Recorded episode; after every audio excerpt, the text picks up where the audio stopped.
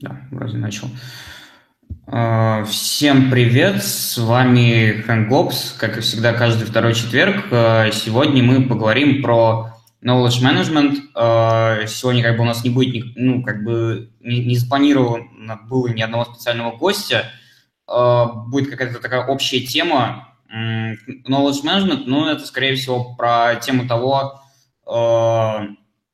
то, что есть как люди, которые работают в команде очень долгое время, есть новички, и э, каждый делает э, ну, как, как, какие-то свои задачи, и как бы стоит вопрос в том, как знать, кто что делает и как это все работает. Ну и, опять же, какой-то перечень знаний, который пригодится всем, наверное, как-то так. Вот. Э, ну, я предлагаю начать так, что один человек задает вопрос, ну и потом на него идет какой-то коллективный ответ. Вот. У кого-нибудь есть вопрос? Ну, начать лучше всего, наверное, с того самого, какой основной способ передачи знаний новичкам? То есть в, каких командах, как принято?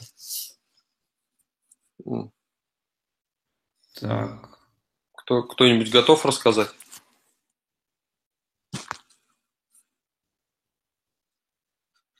Дим, ну вот к тебе новичок приходит, ты с ним что делаешь в первую очередь? Отлично, это, увел. Окей, хорошо, а, давай я расскажу. По мне так, а, когда к нам а, приходит новичок, надо начать с его некоторой адаптации в компании, в, в том, как вы работаете, что вы делаете, где, где у вас цели, что вы вообще хотите от жизни, как все э, это работает. А, если у вас есть такая а, воз, ну, если у вас есть ресурсы, то новому человеку надо дать еще одного человека, чтобы он ему постоянно отвечал там на разные а, вопросы, э, э, объяснял, как все устроено, чтобы, чтобы этот человек не... чтобы э, ваш новый сотрудник не был один вместе с документацией, кодом, там, какими-то вашими стандартами, вот. Если ресурсов нет, то этим человеком, который отвечает на все и э, помогает освоиться, наверное, должен быть э, лид. Э, как мне кажется, с новичком надо обязательно общаться. Каждой неделе там две на тему того, все ли ему ясно, все, все ли он верно делает. Это очень важно, потому что если он в первые там месяц, два, а, три усвоит способ работы, и этот способ работы будет неверным, вы потом израсходуете значительно больше ресурсов на то, чтобы его обучить. Да, э, Викли один на, на один – это прям это очень важная штука, и даже не только вот на адап на адаптации нового человека. Э, Еще мне кажется, что надо ставить человеку э, цели какие-то на испыталку или там, ну, если она у вас или нет, ну, обычно же есть, должны быть ясные цели, чтобы человек знал, к чему ему идти, чего от него хотят. Ему важно дать э, задачи которые чего-то означают, то бишь, чтобы он сразу же чувствовал некоторую ответственность за сервис, за код, ну, за то, с чем вы работаете. Если этого не сделать, если он э, первые э, несколько месяцев будет работать над задачами, которые никому не нужны, он может разочароваться я тут за, за то, чтобы он э, разочаровался позже. Вот. Э, и э, у нас есть э, дежурство, и мы э, обязательно э, перед тем, как человек э, заступает на дежурство, мы обязательно делаем э, дежурство какое, как на, на английском shadow on call. Это означает, что человек э, одно, ну, э, человек один раз должен подежурить с кем-то более опытным, увидеть, как это работает, на что этот э, человек отвечает, чем он занят, чем он не занят, ну, э, э, за, заиметь некоторый опыт. Вот. Что касается именно э, знаний, это вот о чем мы э, общаемся, да, э, мне кажется, что начинать нужно с некоторых э, с, с стандартов. Вот, как мы работаем, что мы делаем, как мы, э, а, как мы э, можем э, описывать наши сервисы, код, э, какие-то э, гайды, э, работать с CI вашим, ну вот об этом все. Кажется так. Ну, пока мы далеко не ускакали от этой темы, я Давай. бы хотел высказаться. Это просто безумно интересно, насколько э, то, что ты описываешь, похоже на то, как э, к моей команде присоединились вот э, не так давно ребята. Просто годами у меня была устаканившаяся команда, э, и мы никого не принимали, и как бы опыта по погружению людей в, этот, в то, что у нас происходит на продакшене, у нас как бы вообще нет. То есть, ну, понятно, бывают там какие-то команды, там, суппорт, где просто потоком приходит народ, и как бы из них выживают единицы, и там вот приходят, уходят, и у них там обучение поставлено на поток. А у нас годами, соответственно, никого нового не было, и тут потребовалось сразу двоих взять. Вот. А, нашли, вот приходят люди. И дальше вопрос, как их как можно быстрее погрузить. С одной стороны, чтобы они как можно быстрее узнали все необходимое, и с другой стороны, чтобы они не убежали в ужасе там вдаль. Вот, соответственно, и то, что ты описал, на самом деле это прям вот, вот ровно то, что мы делали. То есть, во-первых, у них был э, с первых дней ментор, это четкий человек, к которому они могут обратиться вообще по любому вопросу. А, дальше. Э, у меня, как у руководителя команды, э, есть weekly one-on-one с каждым человеком в команде, в том числе с этими новичками. Соответственно, на, каждом, на каждой встрече я не спрашиваю их, сколько, как они продвинулись по задачам, а как бы я им э, рассказываю что-то, какой-то кусок, ну, рассказывал, соответственно, какой-то кусок э, из, ну, не технический, а именно культурной штуки, как, как у нас что делается, да, возможно, давал какой-то фидбэк по их действиям, э, которые вот э, происходили. Вот, и самый главный кусок, как мы их погружали, то есть э, каждому человеку, ну, то есть им дали короткое время, чтобы настроить окружение – потому что, соответственно, ну, там дофига всего надо, доступ получать всяких. А, вот. Все выдавали, вроде как у них какой-то минимум появился, и в этот прекрасный день я им отсыпал каждому по 50 багов э, инфраструктурных из э, бактрекера. Вот, каждый баг, он был разного калибра, там какие-то подольше решать, какие-то побыстрее, и был четкий дедлайн 30 дней. То есть мы отмерили там, вот, вот такого числа мы смотрим, сколько из этих дней багов сделано. Вот. А, у одного поопытней был сразу вопрос, а типа, а опытные ребята в команде могут сделать такой объем задач? Э, вот. Но там разные есть задачи. В общем, это doable, это doable, если ты боевик из моей команды. Но для новичков все 50, э, ну, никто не ожидал. То есть я как бы выставил сразу границы, э, минимальный, ниже которого они просто не проходят испытательный срок, э, и потом выше-выше, и, соответственно, э, мне нужно было знать, насколько я попал, исходя из выбора. То есть изначально мы брали джуниоров, нам удалось взять выше уровнем знаний, и, соответственно, к ним были требования уже не как к джуниорам. Вот, и главная моя цель была, чтобы как можно быстрее ребята встали в общую ротацию, то есть в том числе дежурство. Вот. Может, еще кто-нибудь поделится? Слав, а у меня вопрос. А да. вот тем ребятам, которые ты выдал, проверяли ли вы результаты? То есть э, Конечно. Тот, тот же ментор проверял или все-таки уже кто-то э, отдельно, вся команда? В первую очередь ментор, но если ментора не хватало, то уже другие подключались. И любое, любое их действие, оно было через code review, через верификацию. Если, э, например, репа, в которой они работают в системе, где просто Git, ну, просто хранилище Git, то они в отдельной ветке, соответственно, делают.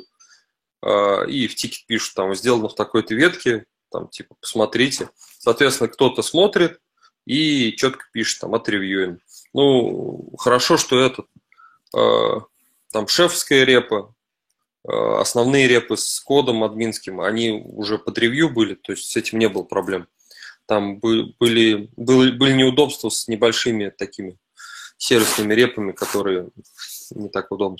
Вот. И, соответственно, любые действия, они ревьюились, им давался фидбэк, а, и по мере выполнения этих багов они натыкались еще на кучу вещей. Там тут недовыдан доступ, там нету, не хватает доступа, тут, э, тут отложи, пока не лезь, чуть попозже пойдешь. Вот. А, и даже бывало так, что один натыкается на какой-то кусок инфраструктуры, а он такой, как это сказать, документацию прочитав, нифига не поймешь. Соответственно, беру, беру этих двоих людей, э, шарю экран на телек и по кускам раскладываю. Там вот это здесь, это здесь, это для этого, это для этого. Там, ну, такую теоретическую часть рассказал, все, побежали дальше делать. Но ревьюилось вообще все.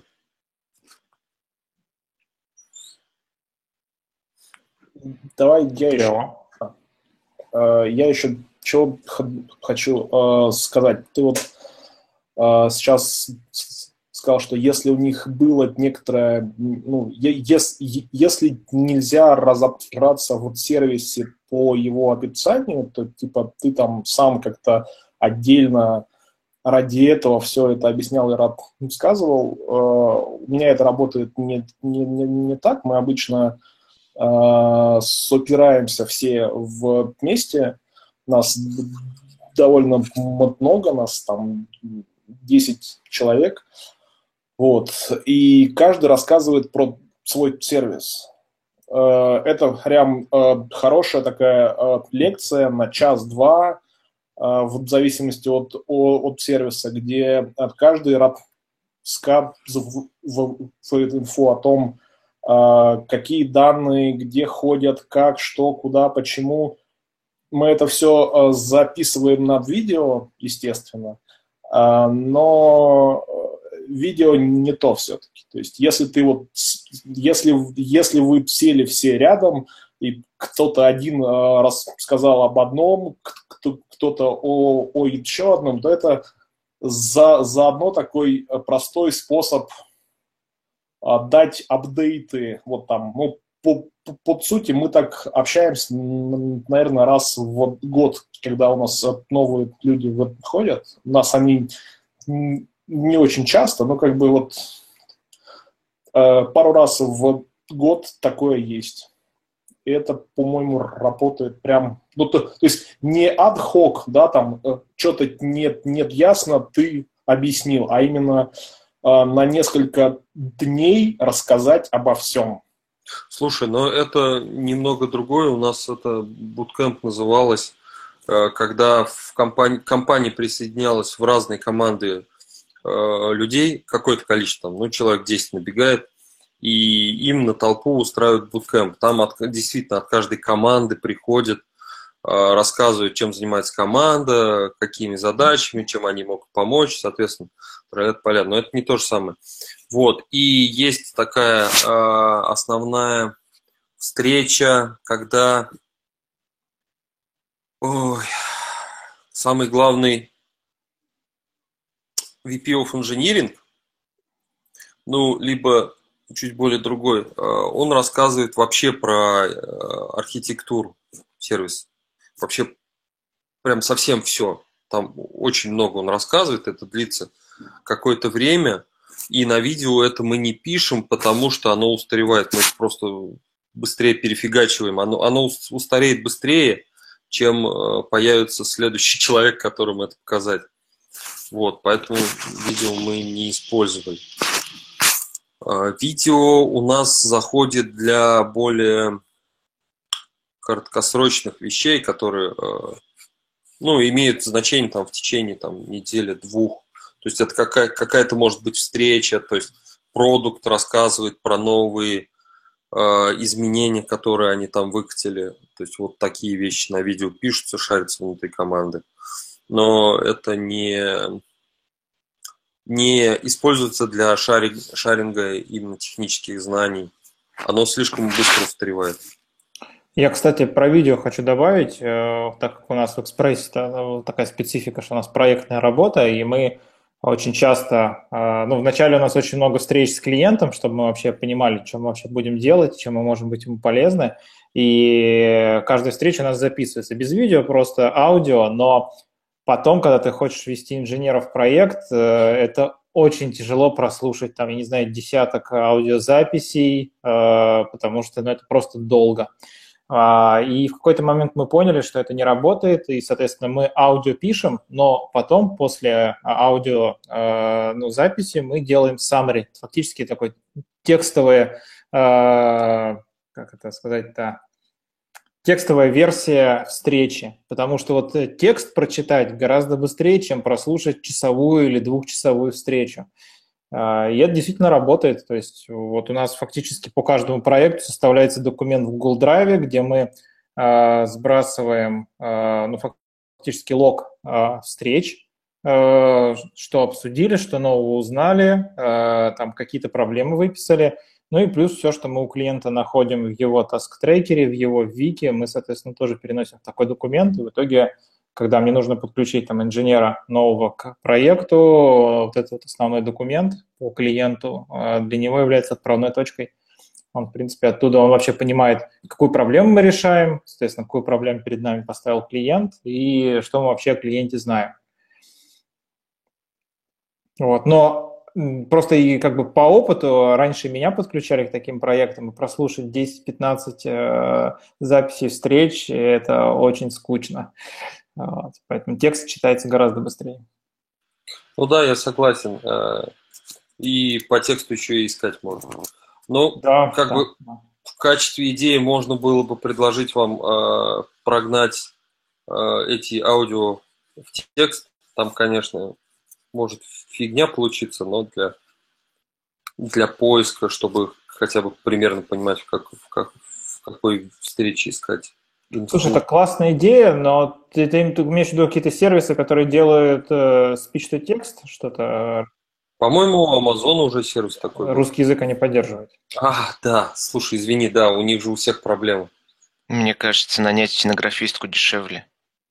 Она все это перестучит руками и вот без высоких технологий, но эффективно. А, тут не всегда. Нет, возможно, да, это когда-то работает, но помимо того, что если, например, я составляю summary по проекту, и я, например, руководитель проекта, я сразу же вижу как бы дальнейшие пути. То есть вот, вот это вот болевые точки у клиента, мы их используем для того, чтобы подготовить потом коммерческое предложение. То есть я не только это делаю как это, как стенографистская работа, а еще и сразу же вижу как бы, ну, что мы можем продать этому клиенту, то есть какие мы можем решить технические проблемы, и нужно ли, например, проводить дополнительные встречи и с кем, а, то есть уже включая такой э, свой опыт, знания и аналитику. Э, и это неплохо работает пока. Слушайте, у нас э, Кирилл тут давно не приходил. Привет, Кирилл. Рад тебя видеть. А, ты же недавно как раз тоже людей искал. Ты нашел, может, поделишься как раз тоже погружением новичков? А, нет, тебя не слышно. Ну вот, блин, облом. Сейчас, сейчас, сейчас, секунду. А, вот сейчас. Да. Есть, есть. Вот, блин. Да, вот сейчас слышно. Во, раз, два, три. Во, пошло. На самом деле, у меня не очень хорошие новости. Мы так и не нашли, потому что все кто-то мимо приходит. Поэтому мы все еще ищем. Если у вас есть, помогайте. Ну, слушай, ну, может, видео кто-то посмотрит. Ну, да. Сори, что так это. Но а, у меня есть другая, другая тема, то, что у нас на самом деле сейчас в фильме появилась а, под, подобная а, движуха, потому что у нас, ну, тоже, можно сказать, проектная работа, а, и, а, собственно, наши разработчики иногда переходят с проекта на проект, или, а, соответственно, мы там нанимаем вот сейчас людей-разработчиков. И у нас сейчас а, в первую очередь развивается тема того, что а, а, описывать, то есть ну, очень много каких-то базовых workflow клиента начинает описываться, да, то есть там, как деплои идут, как а, вообще, что, что вообще разрабатывается, для чего, то есть составляется по факту какая-то документация, которая описывает, куда вообще смотреть. Ну, а так у нас, конечно, э, ну, нету такого понятия, наверное, как ментор-ментор, но у нас всегда есть э, технический, э, как это, техлит, да, который этим всем занимается и ответственен за то, чтобы включать своих коллег в, во Flow, да. То есть моя команда, она маленькая очень, поэтому здесь one-on-one а, был у меня всегда, да, то есть когда я подключал специалиста. Сейчас вот будет третий специалист, но тоже по факту там будет one-on-one перманентный, да. Интересно другое, вот я хотел спросить, а, ну вот, а, сколько у, у тебя получалось, а, а, Слав, а, за какой период получалось вести а, твоих новых сотрудников в полноценный бой в твоем случае? И какой у тебя размер команды, напомни? В общем, смотри, вот эти два э, человека присоединилось, у нас стало пять человек. То есть у меня mm-hmm. было четыре человека, один ушел э, и двоих взяли. Соответственно, ну, три... цикл? Э, за полтора месяца они... Э, вот смотри, э, полмесяца они осваивались, прям совсем ну, чтобы у них глаза хотя бы перестали вот так округляться да, при да, каждом да. слое. Потом у них был месяц на 50 багов. И под конец, вообще у меня был план их мягко погружать, там сначала на такие суппорт-задачи поместить. Но я посмотрел, в принципе, ребята-то более-менее освоились, и на самом деле через полтора месяца я их в общую ротацию добавил. Единственное, у нас как бы всегда были страхующие. Поэтому я их э, разместил так, чтобы после э, новичка шел более опытный инженер, э, и он же страхует. И, соответственно, получается, что на первых инцидентах, на которые они попадали, был опытный человек, который точно знал, что ему нужно подключиться. Соответственно, он подключался и уже там по месту показывает вот смотри, э, ты с этим еще не сталкивался, э, вот смотри, как мы это обычно, ну, собираем информацию для исследования, исследуем, либо там купируем как-то проблему эту, вот в следующий раз сам делаешь. Вот, ну, соответственно, через полтора месяца они уже пошли в бой. Понятно, что после багов они в проде нашли много нового, с чем не успели столкнуться. Хотя э, баги у них были набраны так, так, чтобы они прям вот во все штуки успели, смогли залезть. Но оказалось, что как бы оказалось Знаете, еще лучше. Да, знаете, с чем я столкнулся вот сейчас за последние полтора месяца, который, ну там два уже почти, который пытаюсь нанять человека, с тем, что м, кандидатов э, ну, разумеется, не будет э, близко в те инструменты, а, прям идеально попадающих в те инструменты, которые используются там, ну, конкретно в нашем месте, там, в вашем месте, да, там всегда не попадают. Вот. И я просто там, отсматривая некоторых кандидатов, которых можно было бы взять, а, просто понимаю, что прекрасный человек, но а, реально вот а, а, это месяцы на обучение. И это прям а, фатально. Ты переоцениваешь на самом деле обучение. То есть, если человек реально хороший и, там, я не знаю, допустим, работал с Антибум, а у вас шеф, он начнет э, снос на говнокоде через полтора месяца. Ну, я могу сказать, могу сказать, что ребята а, через полтора месяца не решали задачи вот так вот. То есть нет, такого не было, но был уже какой-то минимум, когда ребята могут самостоятельно хоть что-то начинать делать. И я даже не надеялся найти ребят, которые будут знать там хорошо Python, шеф э, там что-нибудь. Я не знаю. У меня было ожидание, чтобы у них была хорошая база. То есть я был готов сразу обучать, и я вообще не надеялся, что через полтора месяца они в ротацию пойдут. Вот. Но я очень жестокий оказался. А, у меня, да. Я другого не ожидал. А, у меня вот как раз вопрос а, назрел вот с самого начала на эту тему, то, что, смотрите, нанимается человек, и сразу понятно, что он, ну, как бы, у него нет никакого опыта, ну, ладно, с какими-то маленькими штуками, которые вы используете, это не важно особо, но как бы с какой-то большой кодовой базой, которая у вас есть, и человек не знает, как это работает. И вот у ваш процесс, у вас есть какая-то систематизация этого, или просто чувак там ныряет в доки, там что-то правит, что-то смотрит, где-то ломается, и в итоге, ну, как-то выходит на какой-то уровень? А, я, пожалуй, отвечу. А, с первого дня, во-первых, этого человека надо добавлять reviewer ом во все pull request ы это позволит, позволит ему ознакомиться как со style guide ами, так и с компонентами системы, какие существуют. А, не обязательно он должен жать кнопку Approve, потому что понятно, что ему прочитать этот pull request уже долго, но какое-то время стоит, его время стоит на это тратить. А, плюс я еще всегда всех людей, ну, я, правда говоря, вот прям нанимал, нанимал, последний человек это был Азат это уже очень давно, мы уже все покинули параллел за это время, но ко мне там приходили студенты, приходили люди из других отделов, которых ко мне переводили.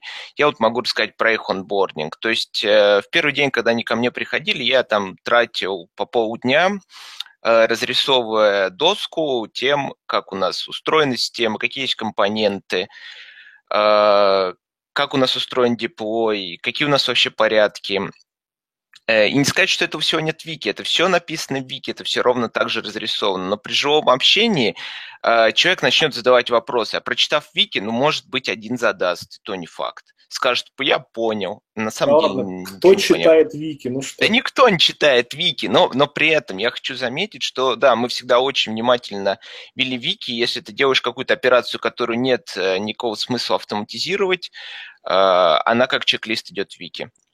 И это зачастую помогает, особенно на дежурствах, когда все пожар, все горит, э, чек-листы ну, очень Ну вот мы дошли до инструментов. Э, я Нырять... вклинюсь немножко. Извини, э, Слав. Да, да. Тут есть такая проблема, которую я хотел сказать еще, а, когда ты рассказывал долго, да. Смотрите, когда у нас начинается большое погружение, то у людей реально отключается мозг примерно через час какого-то рассказа. И я, ну как, у меня такое впечатление, вот просто даже потому, как мы онбордим а, а, наших там а, программистов, да, потому что мы, ну как мы как, как опции тоже там помогаем настраивать инструменты, там доступ в, на сервера, там какие-нибудь Kubernetes, задачи, там репозитории. У людей даже на таких простых задачах отваливается мозг ровно через час, и люди зависают на целый день.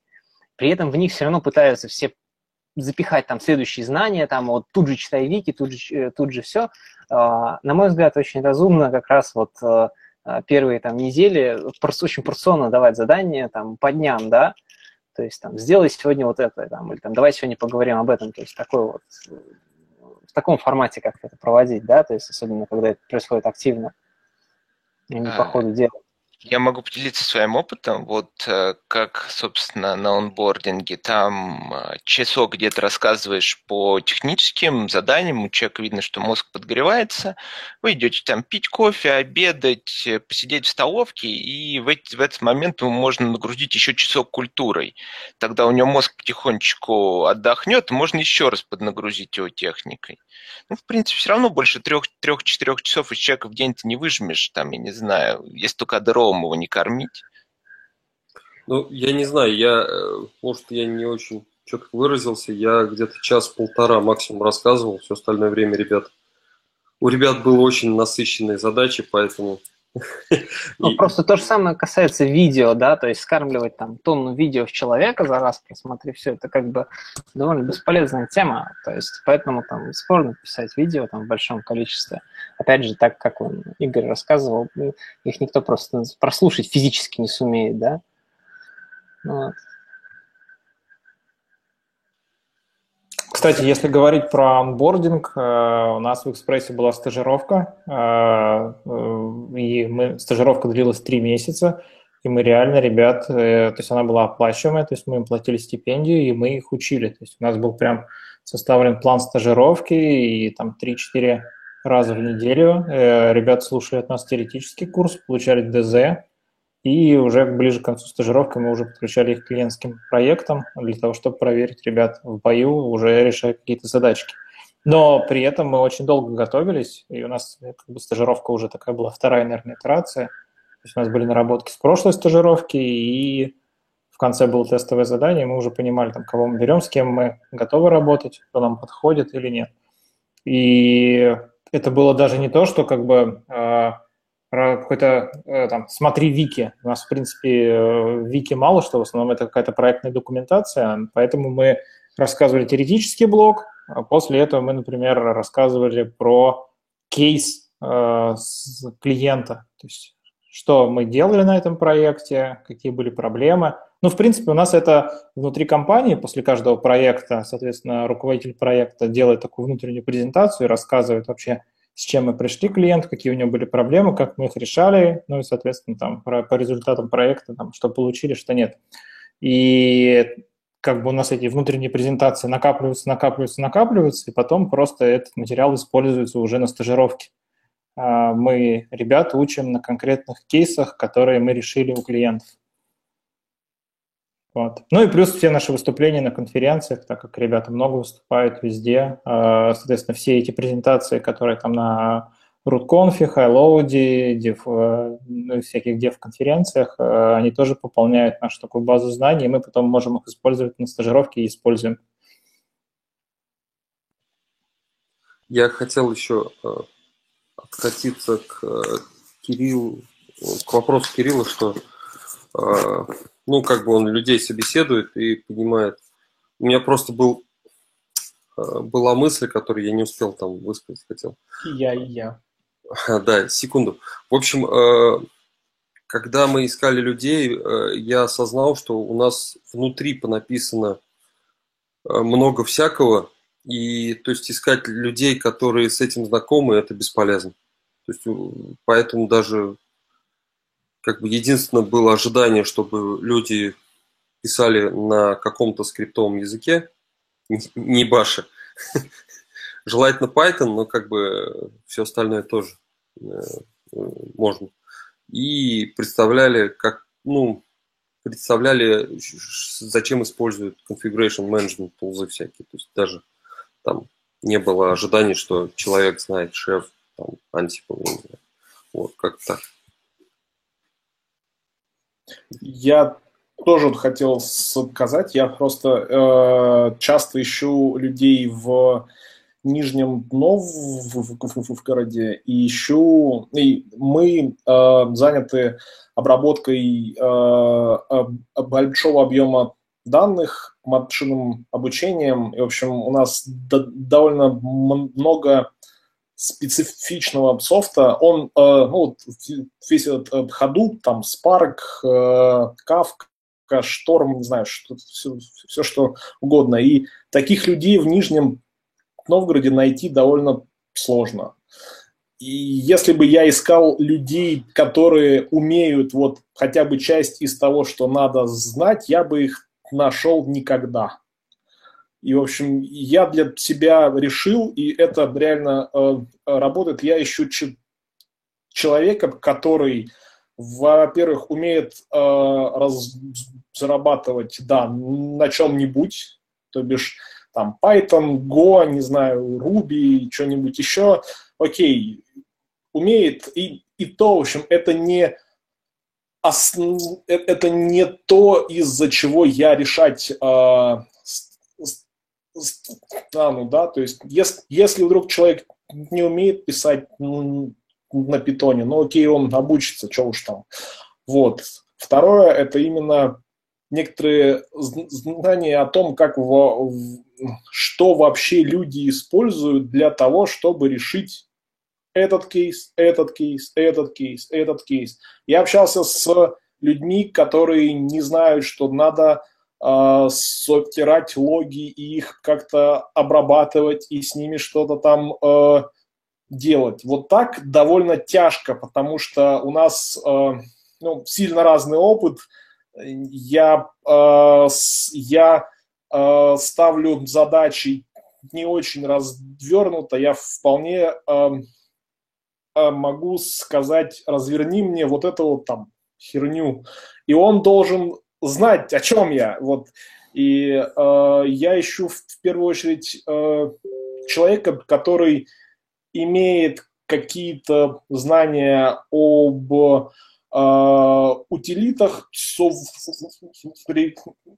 ну, о том, что вообще есть на рынке, не обязательно он должен уметь это использовать. И, в принципе, человека адекватного, который, э, ну, такой, у нас очень часто люди это такие э, сисадмины, то бишь я не буду ничего делать, оно работает, что вам надо, отстаньте. Вот э, таких людей мы отсеиваем, людей, которые хотят расти, что-то реальное э, делать, мы э, нанимаем, и пока ошибок в найме не было. Все, все окей. Вот. А Кирилл как раз отходил как-то, отваливался. Мы... У меня ноутбук э, перегрелся.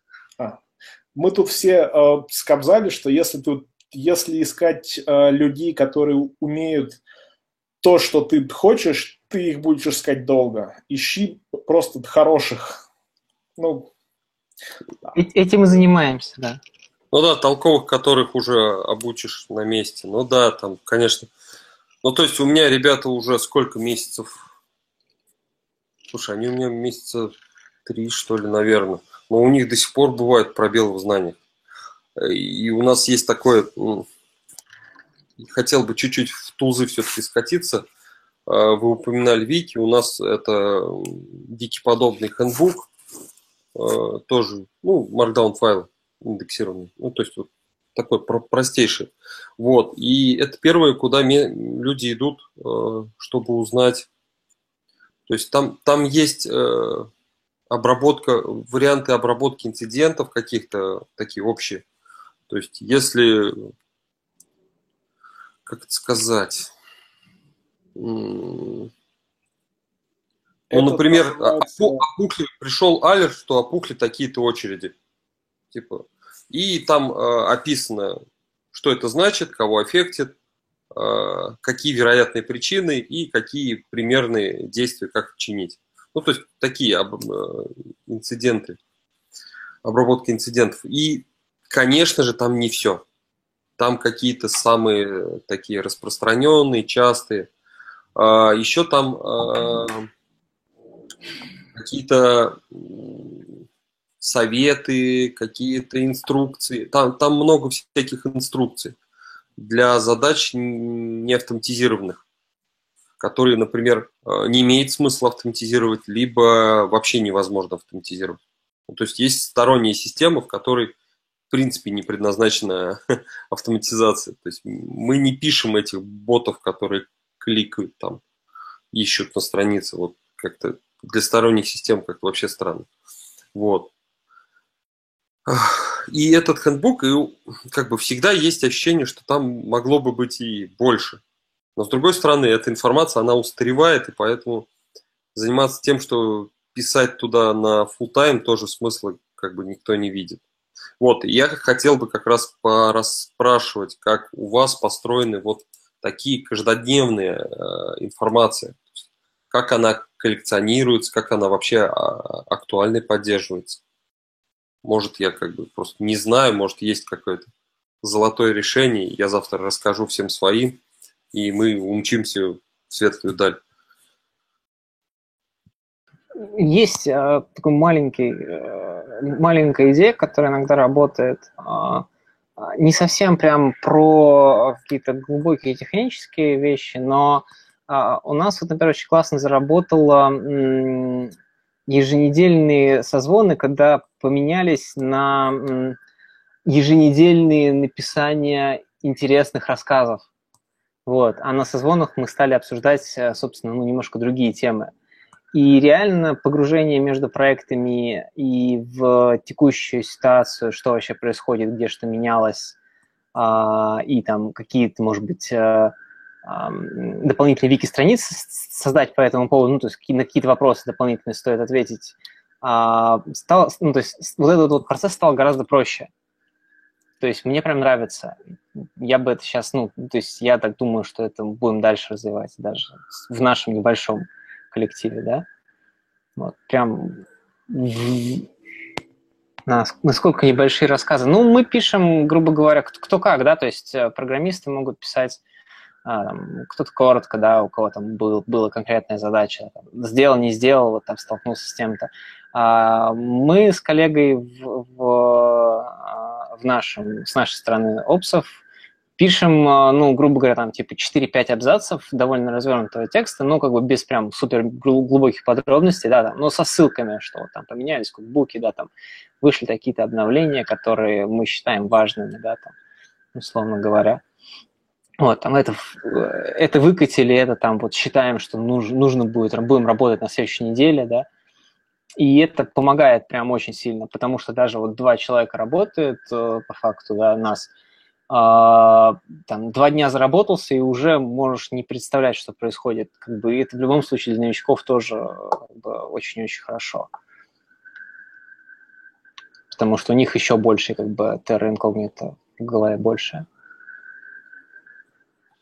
У нас есть схожая э, штука. Мы каждую неделю э, общаемся по часу. Каждый рассказывает, чем он был занят на этой а, недели рассказывают разные интересные э, штуки, что там, там где-то что-то разводлилось, там чинил так, или э, сделали новую фичу, там, ну вот, вот о, чем-то. Э, у нас там, у, у нас тут э, нет цели э, э,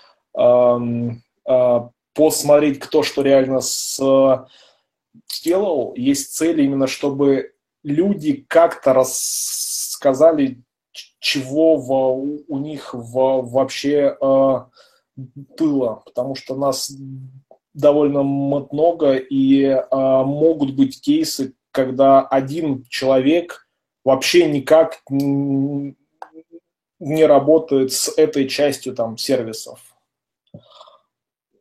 Ну, вот у нас стала, у нас примерно та же самая ситуация, как бы только глобально по фирме была, да, то есть у нас часовой еженедельный сезон, да, где, э, где мы делимся вот точно так же, только по всей фирме, потому что, ну, как бы у нас есть проекты, где, например, я не вовлечен, а, но, тем не менее, фирма пашет, да, в том направлении.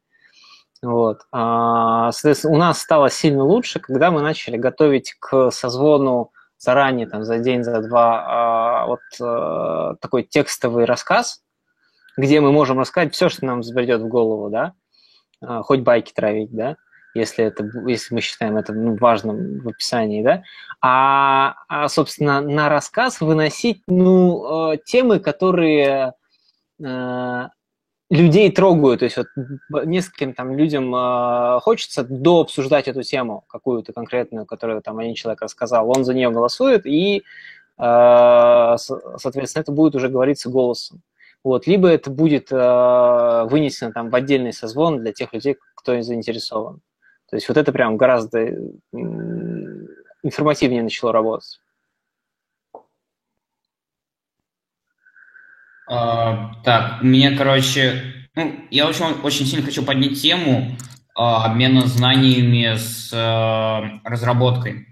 То есть сейчас такое отступление небольшое сделаю. Короче, в какой-то момент вот, ну, мне вот стало чисто понятно то, что как бы если у тебя ну, достаточно понятная инфраструктура, кодовая база и все, что ты делаешь, достаточно, ну, как бы понятно и э, полно стандартизации, то каждое новое добавление компонента в твою систему – это ну, такая хорошая копипаста, которую ну, можно чуть-чуть проверить, и, в принципе, это сойдет, и все окей. И у, меня, короче, ну, у нас, короче, стала такая тема, почему бы это все не отдать на откуп разработки, потому что, ну, там, чтобы понимать, как это работает, ну и прочее, то, о чем говорится во всем DevOps, ну, про DevOps вообще в принципе. И вот я бы хотел узнать, вот как, как, что вы вообще думаете на эту тему и как вы в эту сторону движетесь, если вообще движетесь, вы видите ли вы в этом смысл. То есть, э, с моей точки зрения, там это как бы два, ну, три варианта развития пути. Первый – это создать такую чистую тулзу под свои, там, под свою бизнес-логику, которая там разворачивать все, что им надо, и как бы люди не будут париться, кликать мышечкой, и все будет работать. Ну, как бы это, понятно, очень дорого, очень сложно.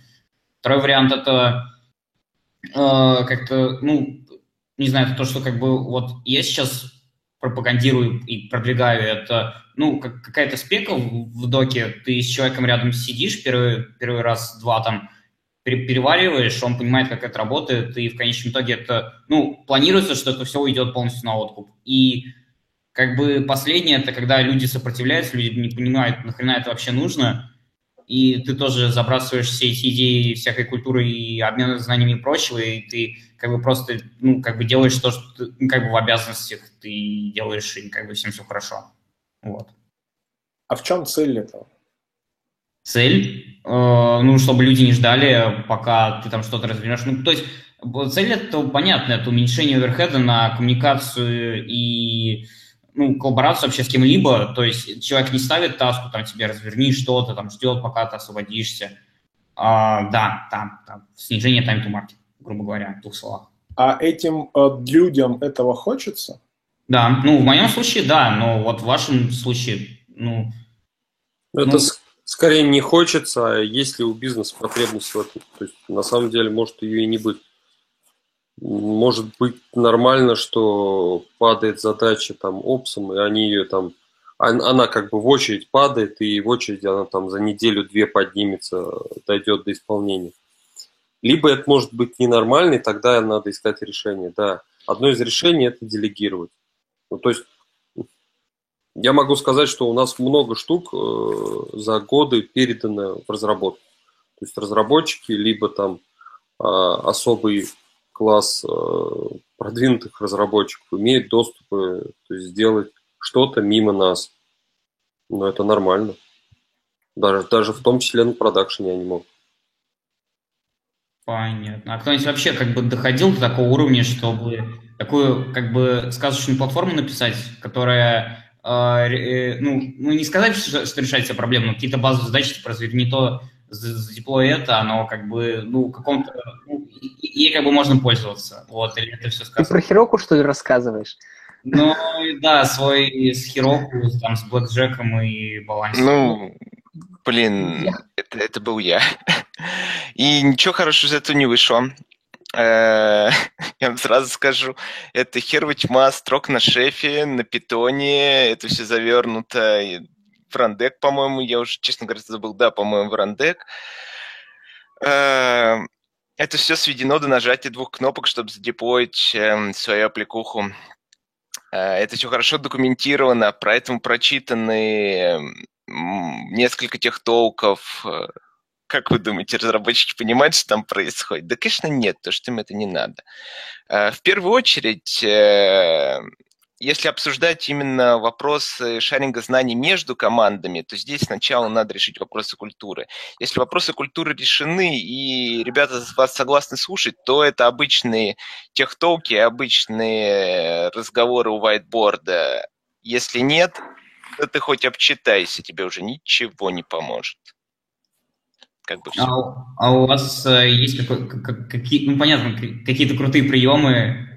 Ну, у меня нет, конечно, такой проблемы, но было бы интересно, допустим, человек, и у него, ну, то есть вообще, не то, чтобы он где-то застрял, но он, ну, просто не понимает вообще, нахрена все это нужно, ну, вот, пилю там свою гаечку и как бы норм. Ну, а у вас э, просто... Да, да, мы, мы сталкивались с такими людьми, таких людей было большинство. Наверное, если там долго не вдаваться в подробности, именно из-за обилия таких людей я и покинул Parallels. И с ними практически ничего невозможно сделать. Ты им рассказываешь про культуру, про то, что их жизнь улучшится от того, что они будут меньше страдать, меньше нас ждать и прочее. Только они не хотят нас меньше ждать. Ты же понимаешь, что в тот момент, а, когда админы делают ему, ну, налаживают станок для точения гайки, он ничего не делает. А, и этих людей это все устраивает, для них это все тот ли окей. А, поэтому вся твоя, все твои старания направлены на то, чтобы они точили гайку быстрее и эффективней, э, для них контрпродуктивны. Им это не нужно. Им, наоборот, надо точить не спеша, с перерывами. Ну, короче говоря, это вопросы культуры, да. Ну, я хотел бы рассказать все-таки тогда про успешный кейс. То есть у нас как минимум, у нас есть несколько успешных э, вещей по передаче в разработку. То есть одна, ну, самое главное, это там deploy в production, у нас Green Blue – ну, все тот же годами, который я вам сто, сто раз рассказал, да, а, он заключается в том, что там а, в TeamCity есть есть запустить новое поколение, ой, нахрен все сломалось, откатись назад, убить старое поколение, и там у некоторых сервисов там есть э, более другие таски, да. Вот, и э, нам удалось довести до состояния, когда люди, ну, сначала они нажимали эти таски в TeamCity, потом разработчики просто пошли, написали такую морду со строками там, со списком сервисов, на котором они нажимают кнопку, а этот, э, ну, как бы вот эта морда, она идет в TeamCity, дергает в правильном порядке, там, таски, соответственно, катит вперед, запускает ботов, боты проходят, убивает старое поколение, не проходит, автоматически назад откатывает, убивает новое поколение, ну и все. И вот у них вот эта морда там, а, о десятках строк, и вот оно само идет и идет. Соответственно, оно, а, их автоматизация базируется на нашей автоматизации, и как бы в целом все нормально. То есть там э, дошло до того, до того, что вот эту софтину, которая сама все запускает, обновляет, катит вперед, ботов пускает, откатывает, вот это все. Они ее потом сделали headless режим вообще, и, э, соответственно, она тоже стала таском в TeamCity, который запускает таски в TeamCity, который запускает новое поколение на продакшн, там, там убийство, там в чатике только летит, запущено, запущено, запущено, бот не прошел, откачано, убито, там, и все, и вот оно летит. Вот, но как бы, а когда им надо что-то там сложное, срочное, или там ну, какой-нибудь нестандартный, какой-нибудь выкатить, Соответственно, эту морду запускают, и там человек уже э, в полуавтоматическом режиме делает. Это вот а, а, одна из штук по автоматизации. Ну и другая штука по автоматизации – это сэндбоксы, про которые я рассказывал уже, опять же, на RootConf. То есть они э, работают, ну, они просто работают и все. То есть там вот это в сенде в этой заходит, э, мне эквит на такой-то версии, и пусть там вот эти вот четыре десятка сервисов будут. Клик там, оно развернулось и работает. Ну, либо не развернулось и работает, и тогда у нас баг, который мы починим, и оно больше не будет падать. Там все. То есть там э, не требует никакой ежедневной поддержки. Это какая-то простейшая морда, которая, за которой там дохренище всякой логики, но оно там автоматически там работает. Ну, то есть можно, можно построить систему, но это можно построить только если есть бизнес-кейс если это решает какую-то конкретную проблему. То есть у нас была проблема там с релизами, что они требуют несколько инженеров из разных отделов, чтобы выкатить какую-то хрень. А, с сэндбоксами, то есть там, опять же, требовалось там тестировать разные версии, разные ветки, требовалась там ручная работа по разворотке, ну, это как бы э, по разворачиванию годами назад, да. И то, что в результате это просто само работает, и э, то есть там на релизе, э, то есть у нас э, там раз каждое утро может просто 50 сервисов там отрелизиться, и никто даже не заметит. Просто выкатится все, что было накомитано там в ветку на релиз. Все оно там. Потом часам к 11 разработчики посмотрят, там, о, мой код уехал. А, эта штука еще потом пойдет и все их тикеты закроет. Там, типа, все, выкачено на прод. С этим больше ничего не надо. Вот. То есть автоматизация возможна, но только если есть в этом потребность. Э, можно спросить? Я, если честно, сейчас не очень для себя уяснил. Э, для кого-то действительно челлендж э, сделать так, что, ну, то есть сделать так, что тот код, который вы разрабатываете, выкатывается на продакшн по кнопочке. Мне всегда казалось, что это то, что любой инженер должен сделать вообще первым делом, самым первым. Вот, вот ты только сел работать, это твоя первая основная цель вообще, сделать да, так, только... чтобы любой мог. Да, если только это не было написано 8 лет назад, когда никто об этом не думал. А неважно, там упакуй в доке, сделай. Так я говорю, да, ну, упакуй, да, сделай, ну вот сделано, упаковано. Но да, но из коробки этого нет. И самое главное, э, у нас тут, у, у сидящих здесь, есть такой байс, что вот да, с, с, day, с day one оно автоматизировано. Я вас расстрою, существует сотни компаний, там, сервисов и так далее, в которых нифига это не так, и, а, и есть еще сотни, которые даже не представляют, что так бывает. Э, ребята, я сейчас работаю в Тарантуле. У нас есть всякие интересные клиенты. У одного клиента time to market год. Мы разрабатываем, мы закончили следующую поставку, а они еще не, не поставили предыдущую. Запросто. А вы говорите про, ну, про то, что код катится. Катится, да не быстро. У меня кое-где стоит CentOS 6.8 или Erhel 6.8. Нормально? Ну, есть потребность или нет у бизнеса. А 6.8, она, security patch для нее выходит еще? Нет? Ну, ты аккуратней тогда с таким рассказом. А, ну, у нас там все там такое. По-моему, они вот где-то на днях должны прекратить. Это ужасно. Так, мы все еще про шаринг знаний. Э, сейчас мы, напомню, в теме шаринга знаний между командами, между опсами – разработкой. И, ну, я, я бы сразу приплел на самом деле security инженеров и QA инженеров, э, и даже support. Да, иногда им надо знать немного технических знаний. И, точнее, э, нужно иметь немного технических знаний, хотя бы даже ну, тупо оценить скоп проблемы, там, не, не знаю, как, как, как, как-то так. Я еще хотел сказать, э, Миш, вот ты э, рассказал кейс, что люди не хотят. У меня на этот счет есть один ответ. Э, может быть, люди хотят чего-то еще. То есть, ну, обычно у людей есть некоторые боли. И, может быть, более верным э, будет спросить у них, что им больно, решить это, а потом они будут более общительны. Это реально работает. Я так э, делал не один раз. Рекомендую. Ну, кстати, я это пробовал. Ну да, естественно, работает. Есть пал... Тут палка есть о двух концах. Это если предположить, что эти люди рациональные, не играют с вами в игры. Поэтому, да, это мо- может быть, он тебе расскажет про какую-то боль, ты решишь, но это ни к чему не приведет. Надо это тоже учитывать и брать во внимание. А еще есть проблема локального экстремума. То есть это может быть сиюминутная боль, которая в долгосрочной перспективе вообще не имеет значения. Всем привет. Привет. У меня это...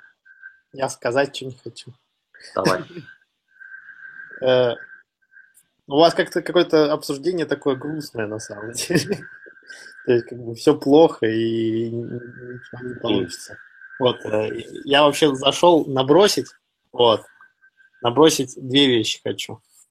А, первое вот к, разговору о том, что хотят, не могут, э, нет мотивации, э, э, там глупые, идиоты, не получается и прочее. Я э, хочу обратить ваше внимание на детей маленьких. Э, у моего дедушки была такая присказка все время, когда вот э, не было мотивации и не хочется. А он, он говорил, знает, но не просится. Знаете о чем? Но а, когда в туалет а, ребенка учат, он, например, взял, описывался. А, и его спрашивают, куда надо ходить, когда в, в туалет хочешь? Он показывает горшок, но не ходит. Вот такая вещь, она существует со взрослыми тоже. Вот. А, и как бы а, вот а, и мы ее обычно с, ну, как бы и с системными администраторами наблюдаем, и с разработчиками.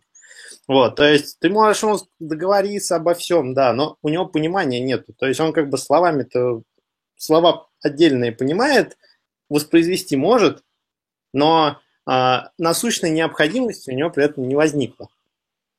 А, и как бы вот это вот э, понимание насущной необходимости, это вот как бы важная, а, важная штука донесений. И как бы метод а, пряников, он часто не работает здесь. То есть, например, там, а давайте мы вам такую штучку запилим, чтобы вам попроще стало, там, ну, как бы и так далее. То есть это все равно надо э, очень сильно погружаться в то, в то, в то, о чем они думают, и э, пробовать как бы разные гипотезы при этом. В этом, в этом как бы очень большая сложность э, э, понимания. Но это я вот как бы вот подбрасываю. Не в смысле я как бы утверждаю, хотя я, конечно, очень уверенно об этом говорю, вот, но подбрасываю, потому что как бы я вот в целом э, наблюдаю такую ситуацию, что э, как бы люди говорят, что понимают, но реально не понимают. Вот. И вторую штуку, которую хочу набросить. А давайте попробуем э, определить вообще, что такое знание. Мы же про шаринг знаний. А что такое знание есть? Что шарим-то? У меня есть ответ. А, я а, различаю инфу, то есть это, это некоторый а, массив данных, не обработанных. Вот, например, ты хочешь э, разобраться в новом сервисе, там, не знаю, э, идешь на официальный сайт, там есть какие-то э, доки, вот это вот оно. И есть именно э, знание, это, это если кто-то конкретный, вот человек именно, взял все эти э, доки, осилил их, а, может быть, сам что-нибудь сделал, под, посмотрел, как это работает на самом деле, а не то, что там у, у него на, написано. И вот этот свой опыт описал, это вот уже есть э, знание. Кто его прочитает, этот опыт? А, тот, кто хочет эти знания для себя взять. Но надо же знать, что они записаны. Ну, то есть, в случае, вот Кирилл рассказал то, что они пишут истории, это практически шарится, видимо, на всю команду, и этими историями передается информация. А если есть там, я не знаю, какая-то вика, в которую добавляются периодически новые знания в виде новых статей, а, но нет никакой процедуры, что их кто-то специально ищет, и знакомиться. Ну, мне кажется, это может быть информация в стол. И более того, на момент, когда, опять же, проблема устаревания информации, на момент, когда ее пойдут там поднимать, она будет устаревшей. То есть уже все переделано будет. Я могу подключиться, но будет длинновато, как обычно. Если есть желание послушать, я могу на все вышеперечисленное попробовать ответить. Ну, насчет анбординга. Насчет анбординга нужно чаще самому анбордиться, тогда будет классное представление о, о проблемах этого процесса. Э, работает э, довольно плохо почти все в анбординге, если мы говорим не о тривиальных каких-то случаях, когда все просто, ну, когда вы какого-то просто админа берете, не знаю, там Linux патчите, все. А если что-то чуть менее тривиальное, то я бы советовал такую технику. Э, никогда не работать меньше, чем вдвоем, а сложные вещи делать э, всем отделом целиком. Работает здорово, это вообще-то не новость, не открытие. В, экстрем, в экстремальном программировании, парное программирование – это одна из давних фишек. Моб-программинг – это когда большой толпой сидят. Тоже фишка в программировании достаточно давно известная. Вы мало того, что экономите время на донесение, на шаринг именно знаний, ну, потому что когда два человека одновременно что-то делают, между собой им не нужно потом, спустя неделю, в каком-то часовом чатике одному другому рассказывать, что что-то поменялось. А, вы еще и улучшаете производительность, как ни странно. Потому что э, когда человек работает головой, он больше трех часов в день работать продуктивно действительно не может. Ну, четырех, не знаю, как кому повезло, там с интеллектом, пяти, может быть, там в крайнем случае. Не восемь никак. И когда люди работают вдвоем, тот факт, что кто-то сидит за клавиатурой, а кто-то э, немножко сбоку, оно более оптимально распределяет между ними, ну, мысли топлива, можно так сказать. И если задача нетривиальная, то есть смысл э, делать ее большим коллективом, просто потому что потом всем, кто при этом поучаствовал, не нужно пытаться донести картину мира, вот чтобы у них э, общее понимание этой сложной какой-то э, темы возникло, нетривиальной.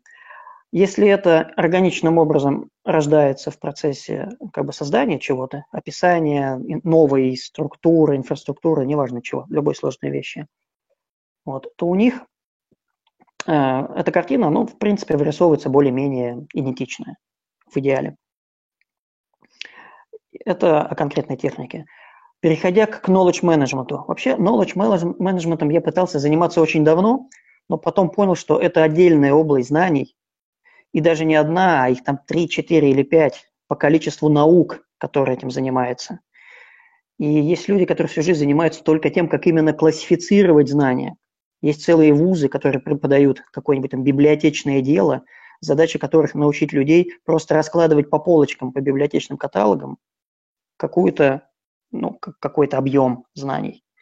Есть когнитология, есть разделы психологии, есть э, наука о том, как мозг устроен и как он думает. И это действительно важно, потому что у человека э, большинство его повседневных решений э, – это так называемая быстрая мыслительная система, и она работает очень поверхностно.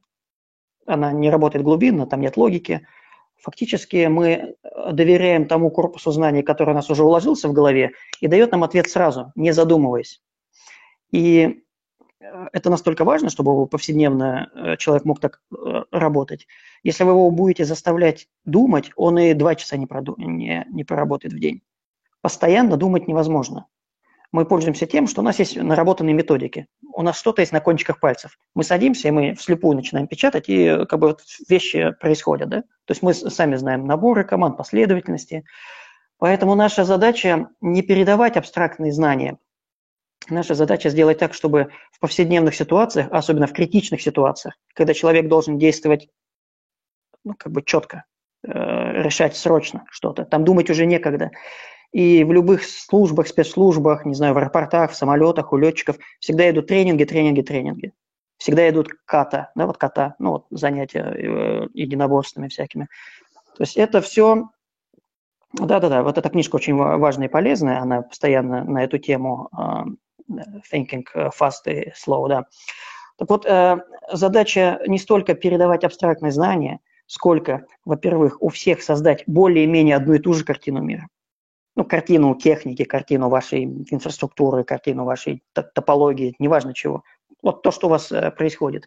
Причем в идеале эта картина должна в себя включать не только технические вопросы, но и правильно сказано, и культуру, и бизнес, потому что э, в повседневной, э, в повседневной ситуации постоянно происходит конфликт интересов, э, нужна какая-то приоритизация, за какой таск хвататься, когда все рушится, какая где взаимосвязь, какие будут последствия, если мы сделаем что-то и не сделаем чего-то другого. Если у человека все это в голове есть и картина оптимальная, то ему интуиция даже подскажет верное решение. Тут даже задумываться не надо. И когда я достаточно долго работаю в каком-то месте, на каком-то месте, то я э, могу на любой сложный, э, ну, казалось бы, ответ давать интуитивный, точнее вопрос, давать интуитивный ответ. Потому что картина мира настолько полная, что думать по второму, по десятому, по сотому разу не надо, ты и так это сто раз продумал, прежде чем дожить вот до состояния, когда ты все знаешь, да, то есть представляешь в. Я вижу у тебя вопрос, Слав. Да, Олег, я как раз хотел сказать, что то, что ты описываешь, это как раз у Канемана есть одна из систем, которые... Ну, первая система, которая... Я честно сознаюсь, я эту книжку так и не прочитал, но я ее знаю во многих пересказах всех, на всех выступлениях, посвященных... Ну, вот, вот то, что ты, рас... ты, то, что ты рассказываешь, это одна из подсистем. Обязательно, раз, обязательно. По, по... Фишка в том, да. что когда у тебя новые знания появляются, ты действительно должен как-то, ну, как бы уложить в голове.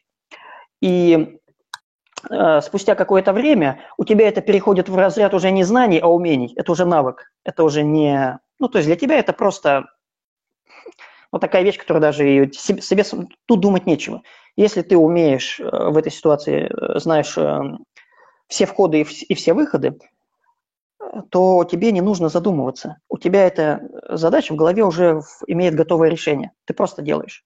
Ты знаешь, что делать, если у тебя упал сервер, ты знаешь, что делать, если у тебя упала база, ты знаешь, что делать, Олег, если... Олег, э, я да. тебя прерву. Э, смотри, э, у того же Канемана написано, что, в принципе, ты можешь интуитивно принимать решения, но они могут быть ошибочными, ты это даже не заметишь, это как, когнитивное как искажение. Хотел, ничего, ничего, страш, ничего, ничего страшного. Давайте вот еще раз тогда о, о, о, о том, что мы называем знаниями. Я тут немножко не согласен с прозвучавшей выше фразой, что есть как бы инфа, а есть знания. На мой взгляд, все наоборот. Вот знания, на самом деле, вот тот knowledge такой полноценный, это то, что чему ты учишься, можно сказать, в книжках.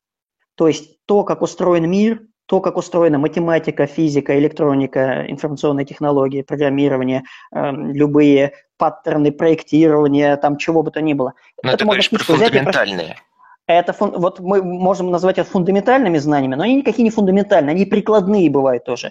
Как устроен Ansible, как устроен шеф, как устроен Puppet, какие список команд, это все в книжках есть. Как в Unix сделать поиск грепом, и э, там, это все есть. Это все в книжках учится. Вот это знание. Их не обязательно как-то через вики постигать. То, что вы у себя в компании э, делали 10 лет инкрустацию своих собственных костылей, и вот это умение надо передать, это ваша личная проблема. Это вы что-то такое наделали – что, ну, действительно, человеку, чтобы выполнять практически, практическую работу именно в вашей компании, к сожалению, придется потратить месяц, а то и полгода для того, чтобы в ваших костылях начать разбираться. Отсюда практическая рекомендация. А делайте, пожалуйста, меньше костылей и делайте больше, как в книжках. И постепенно к этому люди приходят. Ну, как-то там, вот по-всякому, по по-разному, пытаются какие-то общие паттерны, но и книжек становится больше. Вот Kubernetes раньше его не было, теперь он есть, вот по нему книжку выпустят, все его прочитают, будут вот так-то YAML-файлы теперь писать, а не так, как раньше. Если раньше вы на баше костылик делали, то сейчас вы YAML-файлом через Helm в Kubernetes зальете, и оно как-то там лучшее будет.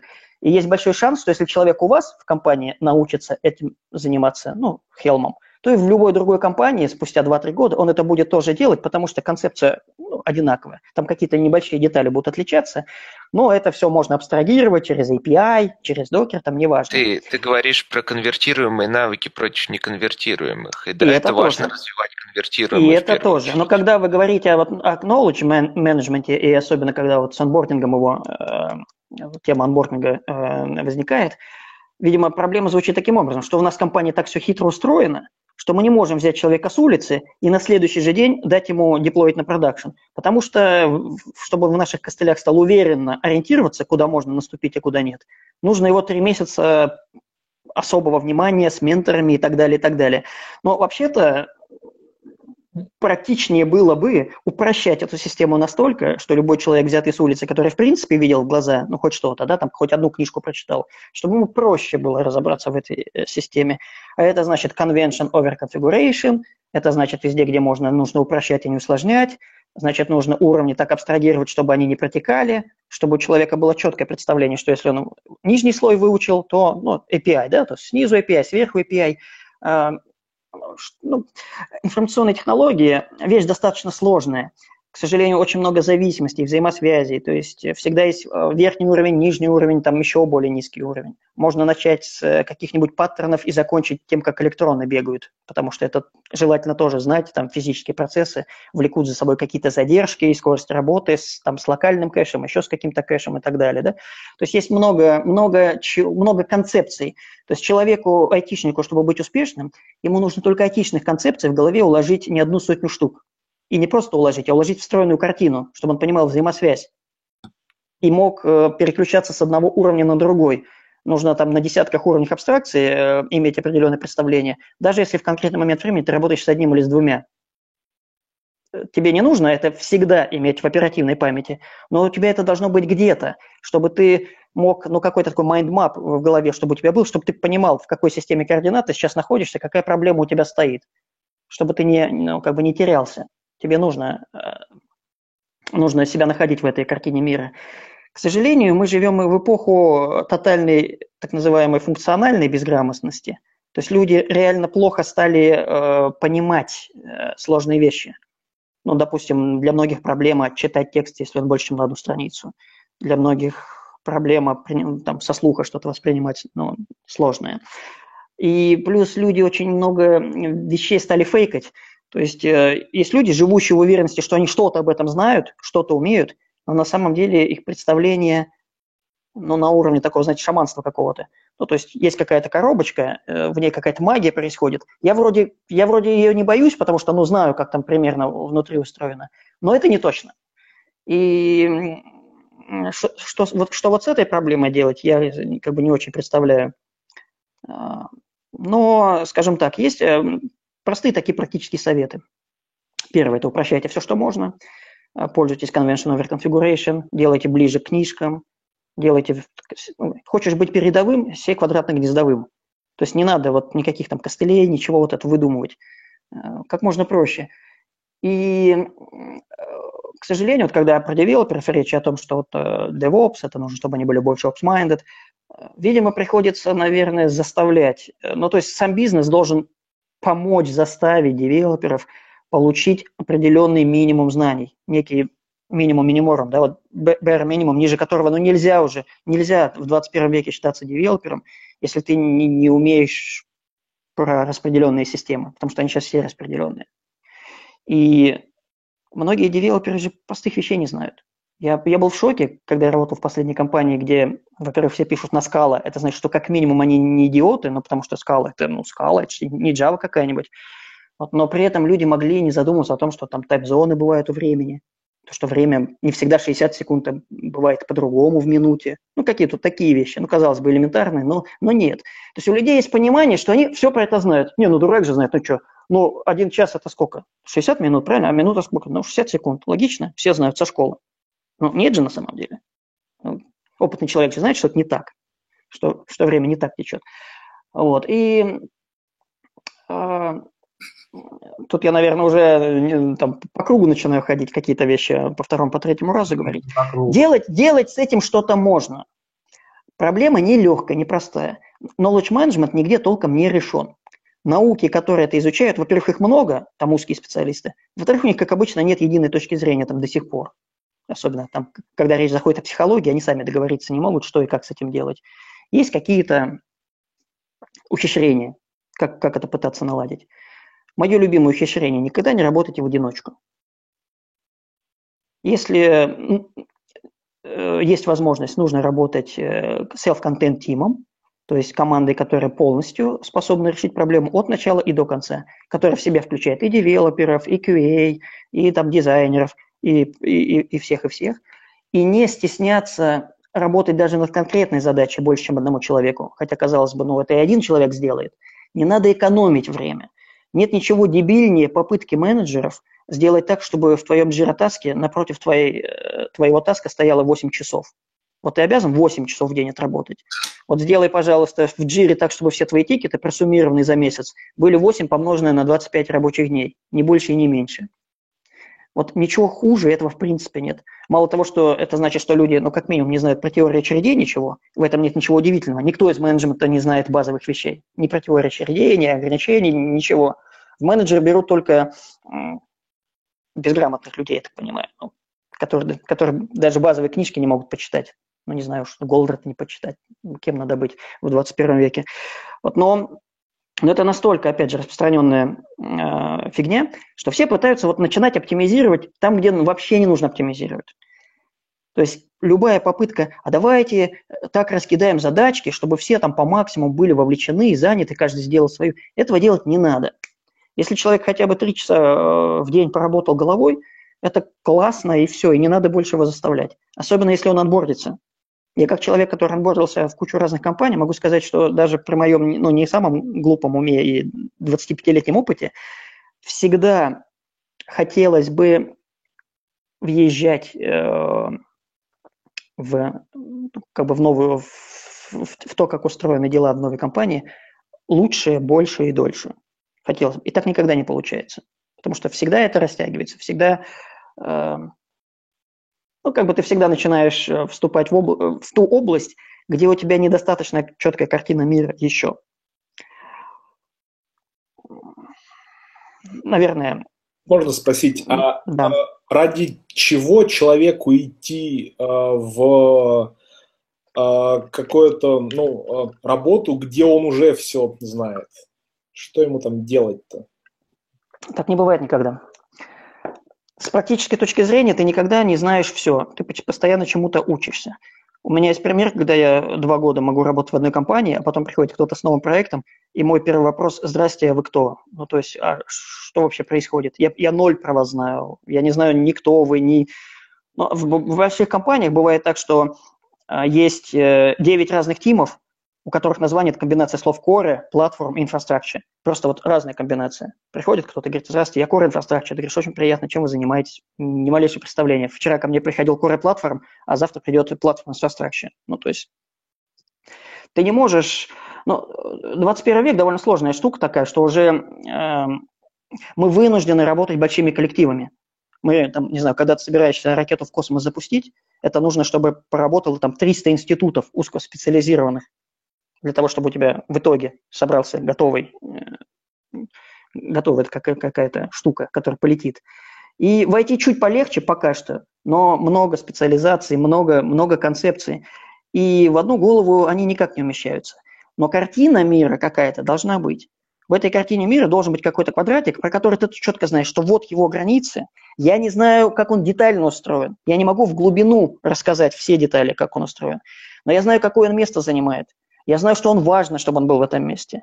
Я знаю, что у него есть вход и выход, как бизнес-процесс устроен. Я знаю, что у него есть какие-то ограничения сверху. Я знаю, что чтобы он заработал, нужно ему инфраструктуру снизу определенную выстроить. За, какую-то, за какие-то из этих квадратиков я лично отвечаю, за какие-то отвечает мой отдел, за какие-то я знаю, кто отвечает, а каких-то я имею только представление, что они, наверное, где-то как-то есть, но я с этими людьми пока что не знаком. Ты в любом случае будешь с ними постепенно знакомиться. Если компания не очень большая, ну, вам повезло, можно и в каждую голову уместить картину мира. Ну, чем дальше, тем реже так бывает. Это один из поводов, почему люди делятся на маленькие компании, там, почему э, микросервисы, почему всякие аутсорсинги. Олег, Это все попытка упростить. Олег, я хотел э, как раз зацепиться за эту идею. Э, пишите проще, э, чтобы ну, как бы читабельней, проще, легче поддерживать, легче людей новых погружать. А, может быть, это особенность возраста, я не знаю. То есть молод, молодым, наоборот же, хочется попробовать побольше технологий, по, посложнее какую-нибудь хренотень написать, чтобы она там вот вся там внутри, вон смотри, как я в три строки запихал то, что можно было бы в коде там в два класса сделать, да, Соответственно, то есть по молодости хочется, ну, как бы опробовать за счет работодателя побольше вкуснятины. А ты вот поопытней, там, и вот здесь, ну, как бы люди сидят поопытней. Э, ну, как бы со временем ты попробовал, а, устал все это добро поддерживать и понял, что в следующий раз не надо так делать, надо писать как можно проще. Вот. Ну, вот сегодня в чатик интересную ссылку кто-то кинул в хэнгопсовский наш на слайке, в слайке про сложный дизайн сложных систем. Не помню, как точно. Статья называется. На Википедии, по-моему, даже статья была, да? Описание читали? Нет, не успели Я посмотреть? Не видел, не видел, ну, там идея такая, что до 60-х годов самолеты как делали? А, были отделы. Был отдел расчета аэродинамики, был отдел проектирования корпуса, был отдел проектирования начинки корпуса. И последовательно люди передавали друг другу знания. То есть сначала люди, э, которые знают все про аэродинамику, говорили, что нам нужно, чтобы ширина крыла была такая-то, длина крыла такая-то, иначе самолет вообще не полетит. Потом люди, которые специалисты по а, тому, как вот в металле это все делается, говорили, что мы сделаем самолет, весить будет там 10 тонн, внутри у него будет 3 метра на 3 метра. И потом уже люди, которые дальше проектируют это, они уже были построены в жесткие рамки этих ограничений, что за них уже подумано, что вот 3 метра на 3 метра. И вот так вот, типа, давайте так дальше действовать. Но потом все поменялось. Потом люди стали работать, когда еще на этапе проектирования сразу все принимают участие в этом процессе, и задача требовать перформанс-характеристики от самолета, они перестали говорить в терминах, нам нужна скорость на 800 км в час, и чтобы он там летел там столько-то и вес столько-то бомб. А фокус сместился на, например, стоимость владения этим самолетом в течение там, 15 или 30 лет. Потому что, как ни странно, даже у военных оказались не бесконечные бюджеты. Им важно было, чтобы самолет не столько даже летал, они все плюс-минус летают, но так, чтобы он э, не, не разорил бюджет. Потому что, когда у тебя нет денег покупать эти самолеты больше, то ну, твоя обороноспособность резко падает.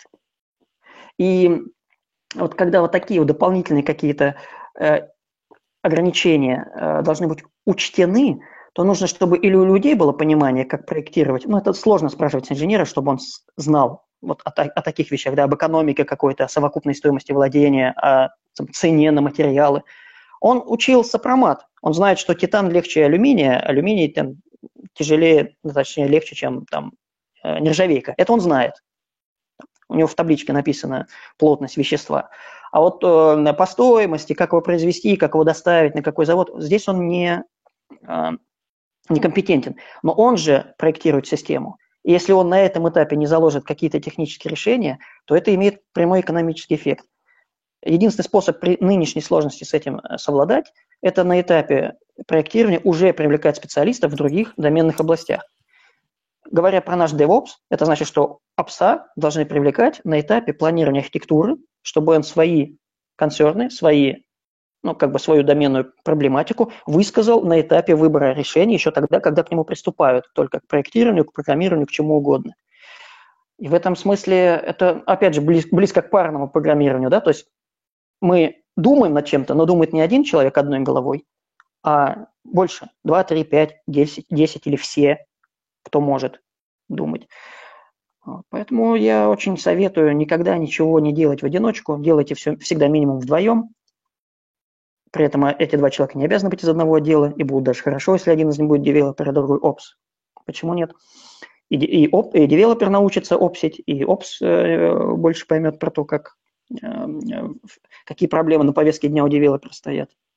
Отлично. Ну, по крайней мере, поможет в, нужную куп, поможет в нужную кнопку ткнуть, если у девелопера есть проблема, там, не знаю, с Дженкинсом. Там, почему-то вдруг. Олег, Олег, я прям удваиваю твой, твой спич. Это отличная идея, действительно, делать по несколько человек, ну, несколько человек одновременно задачу, желательно с разным набором компетенций. Э, вот. Я, ну, я боюсь, есть... что как бы, не у всех есть возможность, просто не, не все могут такое позволить. Но, ну, Ты знаешь, многим бы... кажется, что будет медленнее. Нет, даже не медленнее. У меня же есть опыт э, работы в компаниях, когда даже распределенка и удаленка, вот была американская компания, на них удаленно работал, там вообще всегда, всегда в разных городах. Даже в этом случае обыкновенным TeamViewer или там, не знаю, скайпом, чем угодно, зашаренный десктоп у второго человека дает не двухкратный, а даже трехкратный прирост его производительности. Потому что два глаза всегда лучше. Один печатает, второй тут же говорит, извини, вот, это, вот тут ты букву пропустил, вот здесь ты ошибся, здесь не так, и так далее, и так далее. То есть э, тебе в любом случае нужен потом какой-то там коды ревью, peer ревью. Тут речь шла о том, что давать на ревью, но так как он финальную кнопочку нажать не может, то нужно после него еще peer ревью. То есть в любом случае твой код потом еще два или три человека обязаны читать. В итоге вы ничего не экономите. Если они сразу вдвоем и втроем это делают, они сразу его заодно и читают. Ну, так, на минуточку, да? То есть любые попытки экономить на, на, по поводу того, что мы сейчас раскидаем там один таск одному, второй другому, а как им потом следить за тем, что происходит? Ну окей, можно сделать так, чтобы это, у них был чат-опс. чтобы они выполняли свои задачи э, только в Slack-канале, и тогда все, все видят, кто чем занимается. Но ты не можешь одновременно решать свои задачи и следить при этом вторым глазом э, все, что происходит э, у соседей. Ты чем будешь этим заниматься после рабочего дня, придя домой, перечитывать 8 часов чат, чатика? Я даже, Slack, я даже наш Slack не успеваю читать не каждый день. Вот. Поэтому, когда ты делаешь э, что-то вдвоем, втроем или в коллективе, вам не нужно тратить потом время на воссоздание единой картины мира. А если вы современные труды по поводу разных проблем читали, проблем, я имею в виду дизастры, катастрофы, э, то давно уже, лет, наверное, 10 такая идея есть, что сложные системы, у них нет никогда root cause. Вот когда мы root cause анализ устраиваем, да, вот почему, почему у нас все упало и поломалось? Надо добраться до корневой причины. Ну, если честно, добираться до корневой причины, то окажется, что мы просто все дебилы, и у нас там с культурой все плохо. Но так далеко никто не заходит, поэтому ты останавливаешься там, где ты решил остановиться. То есть это такой волонтаристический подход, что как только причина звучит более или менее прилично, все, останавливаемся, ее называем рут. Вот она рут точно. А тот факт, что, что, что к ней привело 10 лет нашего предыдущего, там, культуры и техники и прочего, это мы пока не обсуждаем, иначе мы там надолго закопаемся. Вот, но идея такая, что рут коза нет да, уже давно. Нет никакой одной единственной причины, ну, за исключением тоже культуры.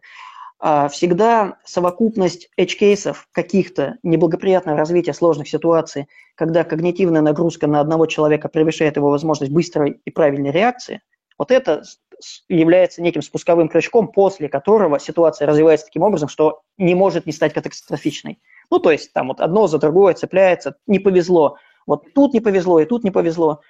Ну, как вот было, вот когда бэкап удалили там какие-то деятели, у них оказалось, что ну, они 10 шагов предприняли, в принципе, правильных. Там, давайте на slave переключимся. Ну, не поднялось. Давайте там из бэкапа поднимем. Бэкап не поднялся. Ну, давайте с S3 там старый бэкап возьмем. Ну, там тоже не смогли, да? Вот, вот это, disaster он такой. Вот, поэтому э, картина мира очень важна, единая. Потому что если ее нет, вот отсюда и берутся те маленькие штучки, недопонимания, когда один не расслышал, второй недопонял, третий думает, да ничего не будет, всегда так делаю, четвертый в это время как раз бакапы стирал, и вот. Олег, вот. очень, очень складно говоришь. Единственное, пора уже остальных вовлечь все-таки в разговор. Я, я хотел сказать, что на самом деле, как ты слышал, что э, вот среди людей, которые смотрят эти записи, есть э, твои фанаты, и они, да искренне, а, а, они искренне расстраиваются, если ты вот как-нибудь вот так вот не врываешься и... Да, ну ладно. Вот я стремительным 15... домкратом ворвался в чатик. Да, да, обычно... да, ты, ты, ты сейчас рассказал, вообще все здорово, все по полочкам. Единственное... Э... Я считаю, я очень сбивчиво рассказал, но я могу потом дополнительно в приватных э, каких-то беседах, ну, условно говоря, раскрыть тему кон- более конкретно. У меня просто много чего наболело в самых разных сферах, поэтому я немножко перепрыгиваю с да, да, да, на идею. Да, да, это у тебя действительно очень плотно и много идей ты высказал, и было бы кру- круто в них вываливаться и обсуждать, но э, сейчас не об этом. Слушай, ты упомянул вот в контексте как раз шаринга знаний, э, ты упомянул, что сейчас у многих проблема с чтением, реально с потреблением информации – и она же относится не только, э, она же относится в том числе к, к потреблению твоей рабочей технической информации. То есть Абсолютно. Ты, ты не можешь э, нафигачить хендбук на там 40 страниц, ожидать, что люди будут его читать там за... Не буду. Ну, там, ну, то есть, да, просто человек откроет, и вот эта вот шутка «много букв», она же превратилась в реальность. То есть люди видят много букв, и у них Тебе повезет, включается. даже если ты сможешь из этих букв сделать три картинки, и найдется человек, который все три правильно поймет. Ну, вот, Скорее а... всего, он их не поймет. Тебе нужно будет при нем его же схватить за ручку, отвести к дэшборду, эти картинки от руки нарисовать, и каждый раз, когда рисуешь новую линию, ему подробно объяснять, откуда это взялось, почему так, что за линия. И тогда через час вашего общения, может быть, он поймет эти три картинки. Вот у меня вопрос, откуда это вообще? Это проблема времени или это проблема нашей... Ты знаешь, как, как обычно ученые все еще изучают этот вопрос.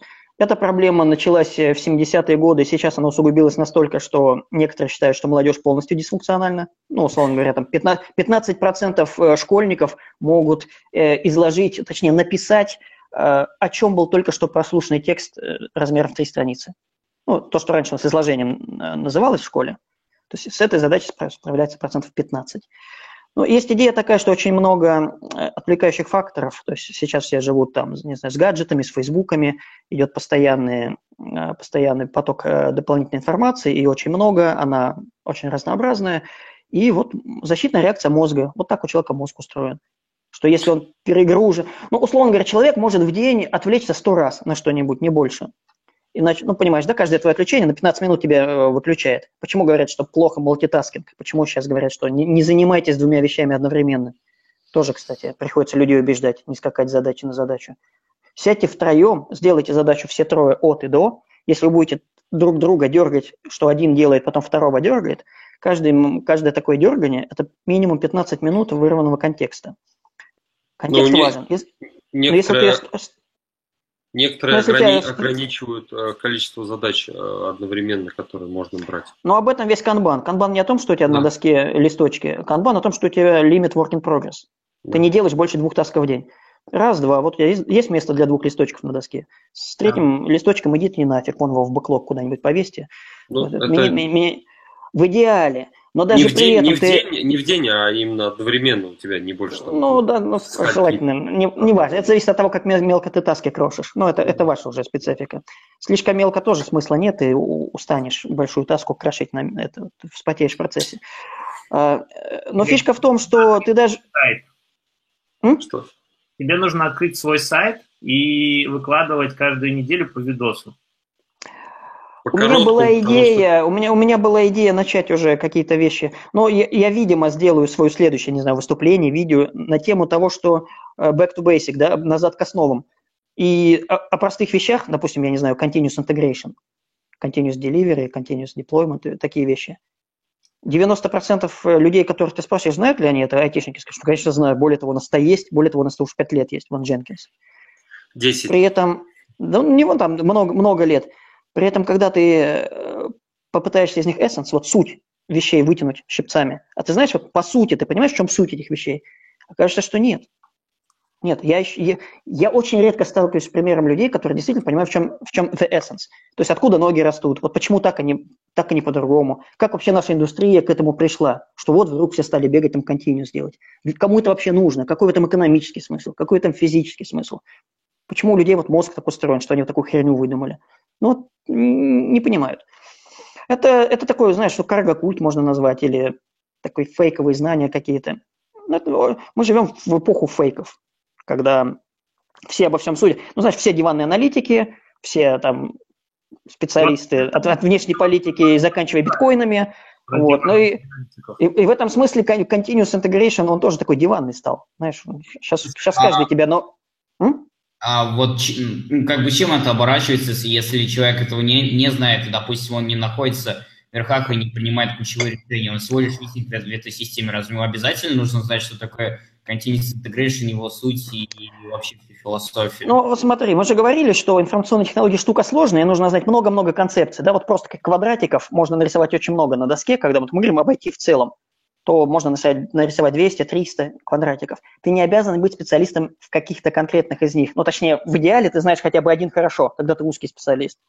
Э, чуть- Если ты T-shape специалист, но чтобы букву T нарисовать, нужно как минимум 4 квадратика, да? То есть раз, два, три еще, ну, чтобы на Т было похоже, или 5, чтобы ножка подлиннее была. Вот, по крайней мере, там в каких-то там 5 квадратиках из 300, желательно, чтобы ты хоть что-то понимал. Тогда тебе за это деньги начинают платить нормальные. Вот.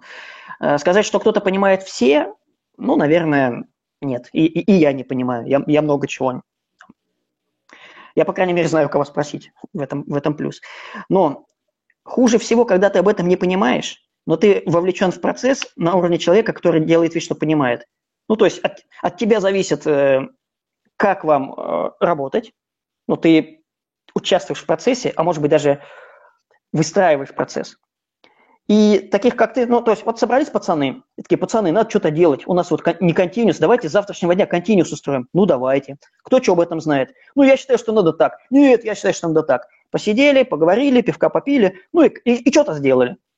И, и завтрашнего дня, опа, у нас континус есть. Вот мы вчера с пацанами посидели, мы вот Дженкинс поставили, и вот кто-то там еще книжку читал, что-то такое вспомнил. Все, и у нас это есть в компании. Ребята, нет, в компании у вас этого нет. У вас есть фейк, у вас есть иллюзия, что вы что-то такое сделали. И вот в этом опасность, что люди, люди очень многие вещи зафейкали. То, что... Очень хочу тебя перебить, вот, потому что, как бы, ну, а, понимаешь, я как человек, который, как бы, встречаюсь с этим, а, ну, как бы, ты в одной компании встречаешься, а я вот с этим встречаюсь повсеместно. Не могу сказать, что твой разговор, он бестолковый. Ну, он бестолковый, потому что он никому не помогает. Ну, ты кричишь, ругаешься, вот, ну, изливаешь свою боль, вот, а, в общем-то. Но это ну, кому легче? Ну, Я думаю, легче? нет, скажем так, у меня, у меня есть э, конкретные навыки решения этих проблем. То есть, что с этим делать в какой-то конкретной компании, это сделать можно. Это будет комбинация. Я знаю, что это можно, как бы, ну, как бы, ты как бы это конвертируешь, что ли, потому что, ну, что, как бы, что что как бы я слышу, да, то есть я слышу экспертное мнение, во-первых. А экспертное мнение, ну, я на, как бы на своем опыте понял, что как бы это не работает. Потому что есть очень разные ситуации, есть вообще люди, которым ты говоришь одно, а у него как бы путь срабатывает. То есть ты вроде все правильно говоришь. А, а он, как бы, знаешь, как научи дурака Богу молиться, он весь пол разоб... ну, как бы, голову себе разобьет. Вот. Поэтому, как бы, я вот ну, э, ну, говорю, э, какой конструктив из этого? То есть э, реально как бы клевый конструктив можно из этого делать, если ты все это упорядочишь и как бы видеобложек зафигачишь. Вот. Как, ну смотри, как... над, гораздо, над гораздо более простой проблемой прокрастинации у нас там Максим Дорофеев бьется уже там, не знаю, там пятый или десятый год. Я, кстати, из его выступлений многие вещи подчеркнул, и вам советую старые ну. пересматривать. Но новые не смотрите, он ушел в этот сплошной тайм-менеджмент, это прокрастинология, это все, это все ерунда. Вот. Э, ну, на этом можно жить, да, действительно. Уперся в одну тему и можешь там следующие 15 лет по всем конференциям ездить. Очень удобно доклад. Сделал доклад один и ездишь на 10 следующих конференций, везде, где слово DevOps есть, пожалуйста, с одним докладом. Ну, можно так. Э, но мне, блин, не так много осталось э, до пенсии, что я, я не успею, если буду одну, одну тему только за один раз э, раскрывать, покрывать. Идея какая? Каждый сам для себя решает, что делать в этой ситуации. В идеале вы просто находите хорошую компанию, где к этим процессам адекватные отношения, где люди не фейкают, где люди работают на, над этим. То есть домен проблем, он понятен. Мы живем в сложном мире, все ломается, но и ответы на эти темы есть.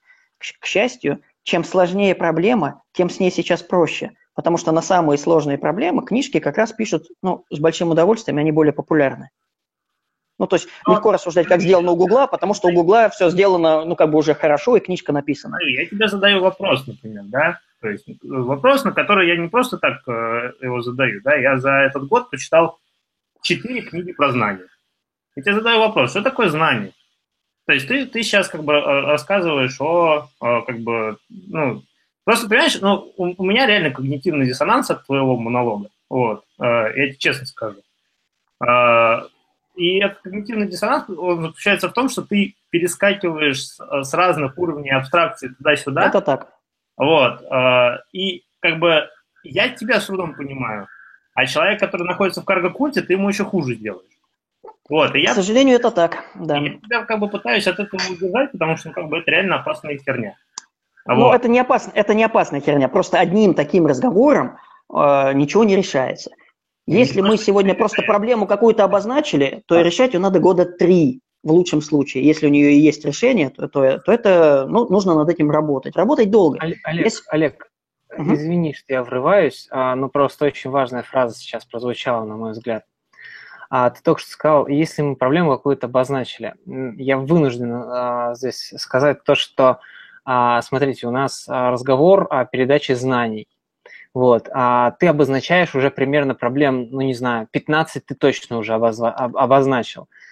Я все-таки предлагаю, давай либо заруливать э, точку зрения в, в оригинальную проблему, может, действительно, либо давай тогда действительно блог отдельный заводить потому что очень хорошие мысли там есть, да, очень важные замечания, ну давайте тогда в нужном направлении их сейчас раз, раз, разворачивать, потому что мы ушли совсем не туда. Ну, я предупредил, что быстро, я предупредил, что быстро не получится, поэтому Ну, нужно было да, мне нет, сразу... быстро не получится, и разговариваем, ну, совсем на абстрактные темы, как бы, э, это разные вещи. Ну, по крайней мере, я вам хоть знания какие-то пытаюсь передать. Окей, Не, не, не, Это Олег, не работает. Ты, ты, Это ты, не ты работает. действительно накидал очень много разных, и там, серьезно, у меня рука тянулась уже несколько раз. Э, Вот, вот мысли, блин, давайте ее сейчас. А ты уже ускакал там. э, К, сож- к сожалению, это так. Я сам иногда не знаю, за что хвататься, потому что все так плохо, все так плохо. Но, для вы- этого но, вы- но есть- выход есть. Выход есть. Слушай, Для Олег, этого есть если... темы, которые мы обсуждаем. А, И, Олег, тебя вот весь твой длиннющий этот спич на 50 минут, его даже невозможно понять, если ты не читал все те книги, на которых ты основываешь свое мнение. Потому что я вот читал, я понимаю, о чем ты говоришь. Но, блин, я не уверен за остальных. Ладно, Во-первых, давай, давайте хорошо вернемся. видеописи всегда можно переслушать и как бы там пройдись Нет, по каждой, по каждой фразе. так.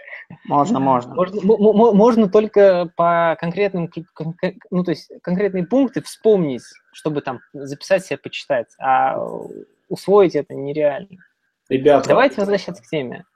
Да, давайте к, к чему-то реальному, потому что мы сейчас ушли в а, все вес Олег. Это неправильно. Да Я предлагаю, да давайте к теме, да. Происходит. Ну, мы не, не ушли во все ВС, Олег, да, ну, как бы, ну, э, у меня как бы реально как бы предложение коллегу э, попробовать это э, структурировать и вынести, потому что как бы э, просто как бы формат это не укладывается, это реально как бы моно, монотема, потом мы можем как бы реально э, серию, например, сезон там Олег Сорок рассказывает о девопсе, мы можем прям отдельный хангов сделать и обсуждать, что как бы э, Олег рассказал. Вот, это, мне кажется, очень круто и продуктивно будет. Вот. А, ну, просто мы теряем фокус. То есть, и как бы и, прыгать э, в разные стороны очень сложно. Вот. И я как бы тебе пред- предлагаю как бы реально э, задаться вопросом, то есть для меня это реально вопрос. Что есть знание? Вот. А, потому что мы не можем управлять знанием, если мы не знаем, что такое знание. Мы не можем управлять чайником, если мы не знаем, что такое чайник. Ну, как бы это вот вообще очевидный тезис. Вот. А, Я как бы реально как бы этот вопрос ставлю и ну, предлагаю в том числе э, и тебе подумать, потому что я от него ушел от этого вопроса и сказал, ну, как бы есть 500 теорий, вот, и хрен знает, какая из них правильная, но хоть что-то же надо представлять, что такое знание для того, чтобы... Нет, э, ну, конкретно я сказал не совсем так. Я сказал, что в нашем случае, вот с практической точки зрения, нам нужны не абстрактные знания, а нам нужно, чтобы у человека была, во-первых, картина мира адекватная, и, во-вторых, чтобы у него был навык. Потому что для повседневной работы ему не подходит вариант, когда он думает головой. Ему нужно фигачить, не задумываясь. Это, в принципе, о передаче знаний. Это значит, что нужно больше практики, это значит, нужно чаще использовать ката, это значит, что нужно сажать опытного с неопытным, чтобы они занимались этим минимум вдвоем. Вот э, я, в принципе, об этом говорил, просто я, ну, как бы не акцентировал внимание. С твоей А- точки зрения, э, знание – это есть картина мира плюс набор навыков. Все остальное это ты в книжках прочитаешь. Вот тот knowledge, это мы, мы можем говорить о знаниях как о багаже. Ты Окей. можешь сразу найти человека с багажом, либо ты можешь его дообучить, но багаж – это статическая вещь, это такие как бы потенциальные знания, а не кинетические. Чтобы они в кинетическую работу превращались, тебе нужен не багаж, который у тебя за плечами, где ты там по полочкам что-то разложил, а тебе нужно, ну, что-то фигачить, просто в правильном направлении идти. Для правильного направления тебе нужна правильная картина мира, чтобы ты мог знать направление, и тебе нужна определенная энергия, чтобы ты двигаться мог. Ты с большей скоростью двигаешься, когда ты не задумываешься. Потому что, когда ты задумываешься, ты должен постоять, подумать. Ты как бы не знаешь свой следующий шаг. И это значит, что с практической точки зрения вам не столько знания надо передавать. Знаний ваших собственных должно быть чем меньше, тем лучше. Когда у тебя все сделано как в книжках, достаточно почитать книжку. И дальше делать, как, как в книжке было написано. Вот. э, Но я, я об этом, по-моему, уже говорил. Окей. Кто-нибудь еще может ответить на вопрос Саши? С А, учетом того, что Саша читал книги, а мы нет, мы можем выражать только свое дилетантское мнение. Мое дилетантское мнение, что знание – это необходимый багаж информации, с которой человек может работать. Выполнять автономно задачи. Слушай, это А Google, а как же Google? Он же все знает. Я ворвался. А, Google все знает, но на самом деле ты должен обладать какими-то знаниями, чтобы даже верно спросить Google. А, Потому что у меня как-то было время, когда я на интервью э, разрешал пользоваться Гуглом, но я задавал вопросы так, которые, что, что их невозможно нагуглить. Ты должен был его перефразировать. Многие не справлялись. Я тут согласен, но просто, опять же, кто решает, что это правильно? То есть тот же самый CICD, если возвращаемся. Ну, там, ты знаешь, да, что это такое? А почему ты решил, что это правильно? А не друг... там, а я прихожу и говорю, а у меня вот такой CICD, и он правильный, я считаю так. Ну, Кто-то должен написать книжку, где будет написано, что это правильно. И мы а, должны опять же, автор книги не факт, что прав. Вот я про это же и говорю. То есть это откуда Ну, не факт, что прав, за исключением той ситуации, что это он этот термин выдумал, хоть его, он его и не запатентовал. Поэтому, ну, знаешь, когда, когда ты написал книжку о, о каком-то явлении, которое ты же и придумал, и ты же назвал, ну, наверное, у тебя авторитет какой-то есть об этом. Ну, смотрите, во-первых, никто не, ну, практически никто не пишет э, книги о том явлении, которое он придумал. Для того, чтобы явление придумать, надо его вначале объективировать и превратить в слово. А, и для этого проводится огромное количество коммуникаций. Обычно первый человек, ну, редко такое бывает, чтобы я совпадал, человек, который написал книгу который объективировал, это один и тот же человек. Вот.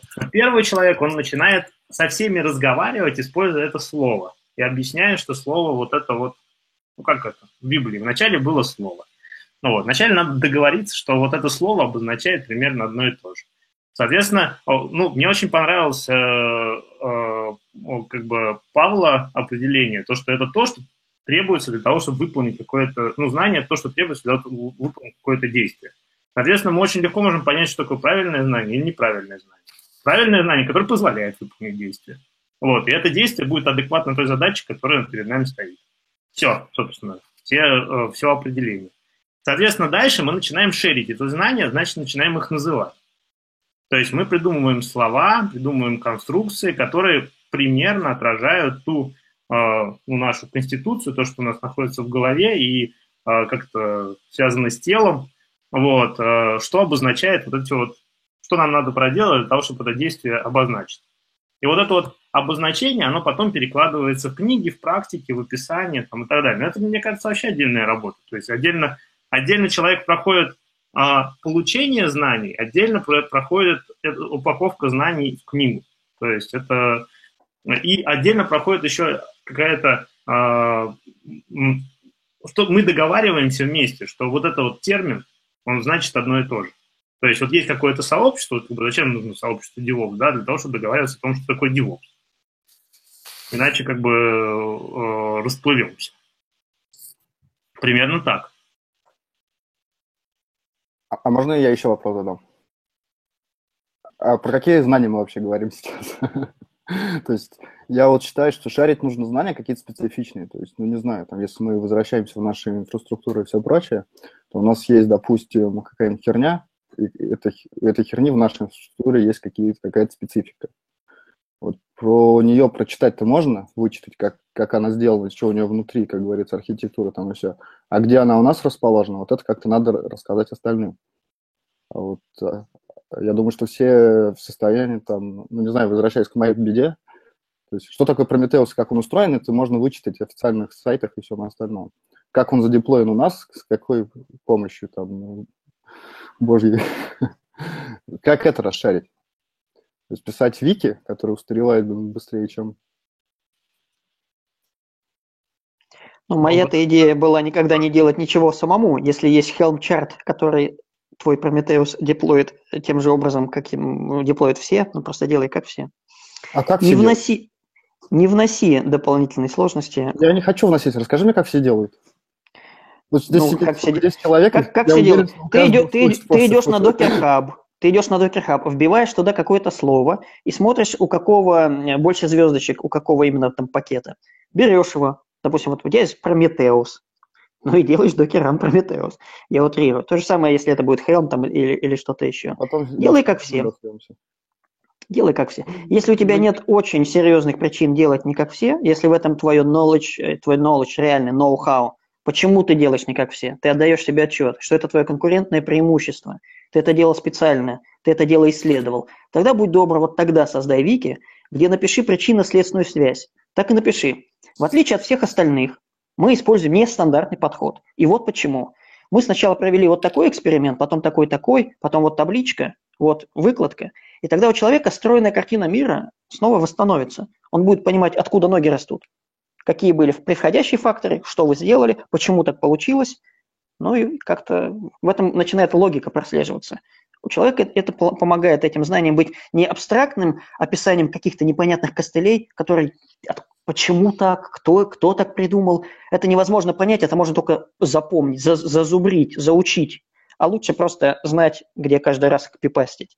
Потому что это, если это невозможно логически понять, это и заучить-то невозможно. Ну, знаешь, вот как раньше говорят, что э, в военно-морских училищах некоторые предметы были настолько сложные, что солдаты строились на плацу, ну, солдаты, они студенты, выстраивались на плацу и на распев, на, на, на, на музыку известной песни учили наизусть эти там теоремы какие-то и, и прочие вещи. Просто иначе им понять было не, ну, тяжело. Вот чтобы Они не воспользоваться, так... воспользоваться этими знаниями все равно не смогут. Ну, ты, ты знаешь, со временем, наверное, смогут. Со временем они начинают прозревать, откуда ноги растут. Но для этого нужна практика определенная. Поэтому, когда молодой специалист приходил с какого-то вуза на какую-то любую другую ну, настоящую работу, его там год или два-три учили как с нуля, просто переучивали. Потому что не важно, что ты все знаешь и помнишь все названия определения теорем. Важно, что если у тебя нет картины мира, как это все стыкуется, откуда Олег, ноги берут. Олег, ну в нашей индустрии, знаешь, за 2-3 года эти знания еще и устареть успеют. Ну, я к тому, что вот ты говоришь, а что... Это, человек... а, а это очень хорошо, это плюс, а не минус. Это единственное, может быть, что нас и спасает. Потому что каких бы вы там костылей не понаделали, все равно рано или поздно придут новые люди, которые, ну, просто Со получат карт-бланш на то, чтобы это все переписать. И, знаешь, если эти знания невозможно передать, проще их похоронить и как бы с нуля что-то новенькое сделать, более свежее. Да, проблема. Ну, ладно, это мы сейчас опять в сторону уйдем.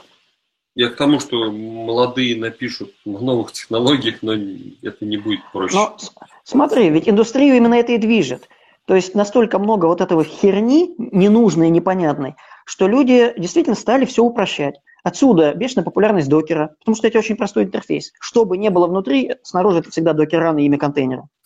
Отсюда популярность кубернетеса как единого стандарта, вокруг которого сплотились все гиганты, хотя у каждого из этих гигантов было все свое. У всех был свой private cloud, у всех были свои какие-то там deployment процедуры, все эти operations подходы, там фреймворки, все это было у всех, ну, из крупных, да, кого не возьми. Сейчас в итоге индустрия как бы такой ультиматум ставит, ребята, давайте вот или Kubernetes, или ничего другого не надо. Он, он не идеален, но лучше что-то одно, потому что, ну, просто невозможно. Когнитивная нагрузка настолько уже большая, что давайте хоть одно что-то сделаем вот по-людски и э, будем действовать ну, чартами, чартами, готовыми чартами. Сейчас все сводится к тому, чтобы как можно большую э, часть таких э, инфраструктурных вещей сделать максимально типовым образом, чтобы просто об этом больше не думать. Здесь нет места для инвестиций. Никому не нужен шеф, если есть докер. Это очень просто. Ты не конфигурируешь, ты просто запускаешь готово и все. Если у тебя нет особых причин. Если есть особые, просто сделай другой докер свой. Ну, как бы и все. Олег, ты... Олег, мы, это мы сейчас голословный вывалим. вопрос. Это ну, голословный вопрос, я считаю. Более того, это опять-таки не по теме. А, я, очень, я согласен с очень многими э, твоими фразами, э, и мне очень нравится, я тоже, в общем-то, всегда предлагал подход, например, о том, что давайте делать проще, и тогда там проще знания передавать, да, вот, но э, кидаться фразами о том, что не делайте ничего своего, ну, это как минимум тоже вот э, каждый раз надо обсуждать, и вот э, создание этого нового знания, это тоже вот как раз э, важный момент культуры команды, да, создавать что-то новое и, и шарить это как-то в команде или там на большее количество людей, или, или нет, то есть, да? Вот. И не надо говорить тоже про, про, про то, что зачем вы наделали столько костылей, что теперь о них надо рассказывать, как бы. В любом случае будет контекст, который диктуется задачами бизнеса, вот, количеством денег, которые есть в данный момент в фирме, да, которые так или иначе создают уникальный контент. который нужно шарить. Ну, смотри, если уникальный контент – это ваш продукт, если вы пишете продукт, э, продуктом может быть и какая-то вещь про эксплуатацию. Не обязательно это исключительно программный код, потому что продукт – это никогда не только программный код. Это все, весь продукт. Это его дизайн, user experience, это саппорт, ну, все, все вещи, продукт. Естественно, это уникальная для вас вещь. Это ваше, это то, за, за что вам платят как компания, за ваш продукт. И, естественно, эти знания должны шариться и быть и документированы, но это описание вашего продукта. Без этого не может быть продукта, потому что в любом, как бы вы ни формулировали тех задания, хоть agile, хоть нет, вы все равно это где-то как-то пишете. И это вопрос не шаринга абстрактных знаний, это вопрос документирования вашего продукта как часть продукта. И тут, ну, так что для вас есть... работает, что для вас в этом подходе работает, то и хорошо. Если это Confluence, пусть будет Confluence. Если readme файла в корне каждого стоп, проекта стоп. достаточно, пусть будет readme файл. Если это ваши ежедневные митинги, пусть будут митинги. Если это демо, презентации, доклады на конференциях, пусть это все будет. Я же не против этого ничего. Но надо разделять, что продукт ли ты пишешь, а это всегда уникальная вещь. Ты его как бы изобретаешь заново, даже если он из компонент состоит, из готовых. Или ты просто на пустом месте нагородил каких-то костылей, которые к продукту отношения прямого не имеют. То есть можно было бы обойтись и без них. Ну вот, э, э понимаешь, э, э, всегда можно сказать, что кто-то наградил костылей, да, то есть э, это такое очень условное фраза, которая ну, требует дополнительного определения, на мой взгляд. Вон там ну, смотри, хоть это и достаточно сложная вещь, э, информационной технологии, но большая работа была проделана классиками. Поэтому мы имеем все эти принципы, все эти паттерны, все эти 12-факторные приложения, когда мы можем просто использовать слово 12 факторов, и мы уже не, не можем как бы не вдаваться в подробности, почему так, почему не так.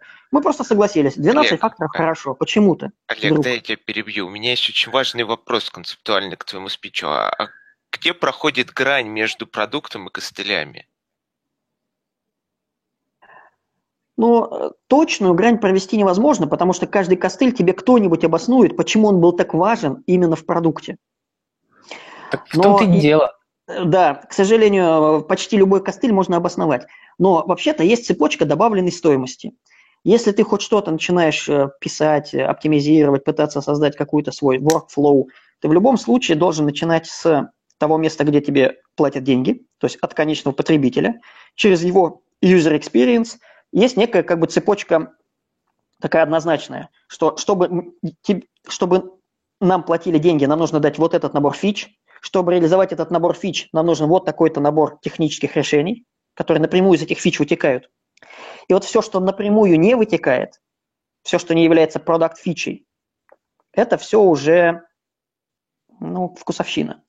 И чем ее меньше, чем она стандартнее, если это не твой продукт, пользуйся чужими готовыми строительными блоками максимально, э, ну, как бы близко к тому, как они были созданы.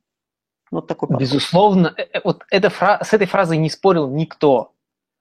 Спорится с фразой то, что, а, то есть, ну, как бы дебаты вызвала фраза о том, что а, а зачем вы вносите э, то, о чем вообще нужно рассказывать, новые вот эти вот костыли, да? То есть чем меньше, то есть чем больше у нас как бы а, вещей, которые более, ну, то есть унифицированы, да, как ты говоришь, конечно, тем проще передавать знания. Это прям идеальный мир, в который, который как коммунизм, да, котором все будет э, э, доступно всем, да, ну так не работает, ну правда не работает, потому что, ну э, смотри, я тебе могу привести самый банальный пример. Э, бизнесу иногда требуется, чтобы в, э, в наборе инструментов появились костыли, вот именно костыли, просто потому что продаваться будут слова, описывающие костыли вместе со всем дополнительным продуктом. Как многие продавали докер как какой-то инструмент, а, э, решающий какие-то проблемы, там, вот, начиная там три года назад, да. Реально куча бизнесов построена на слове докер. И вокруг них костыли. И на этом сделано было огромное количество денег. Это требовалось бизнесу.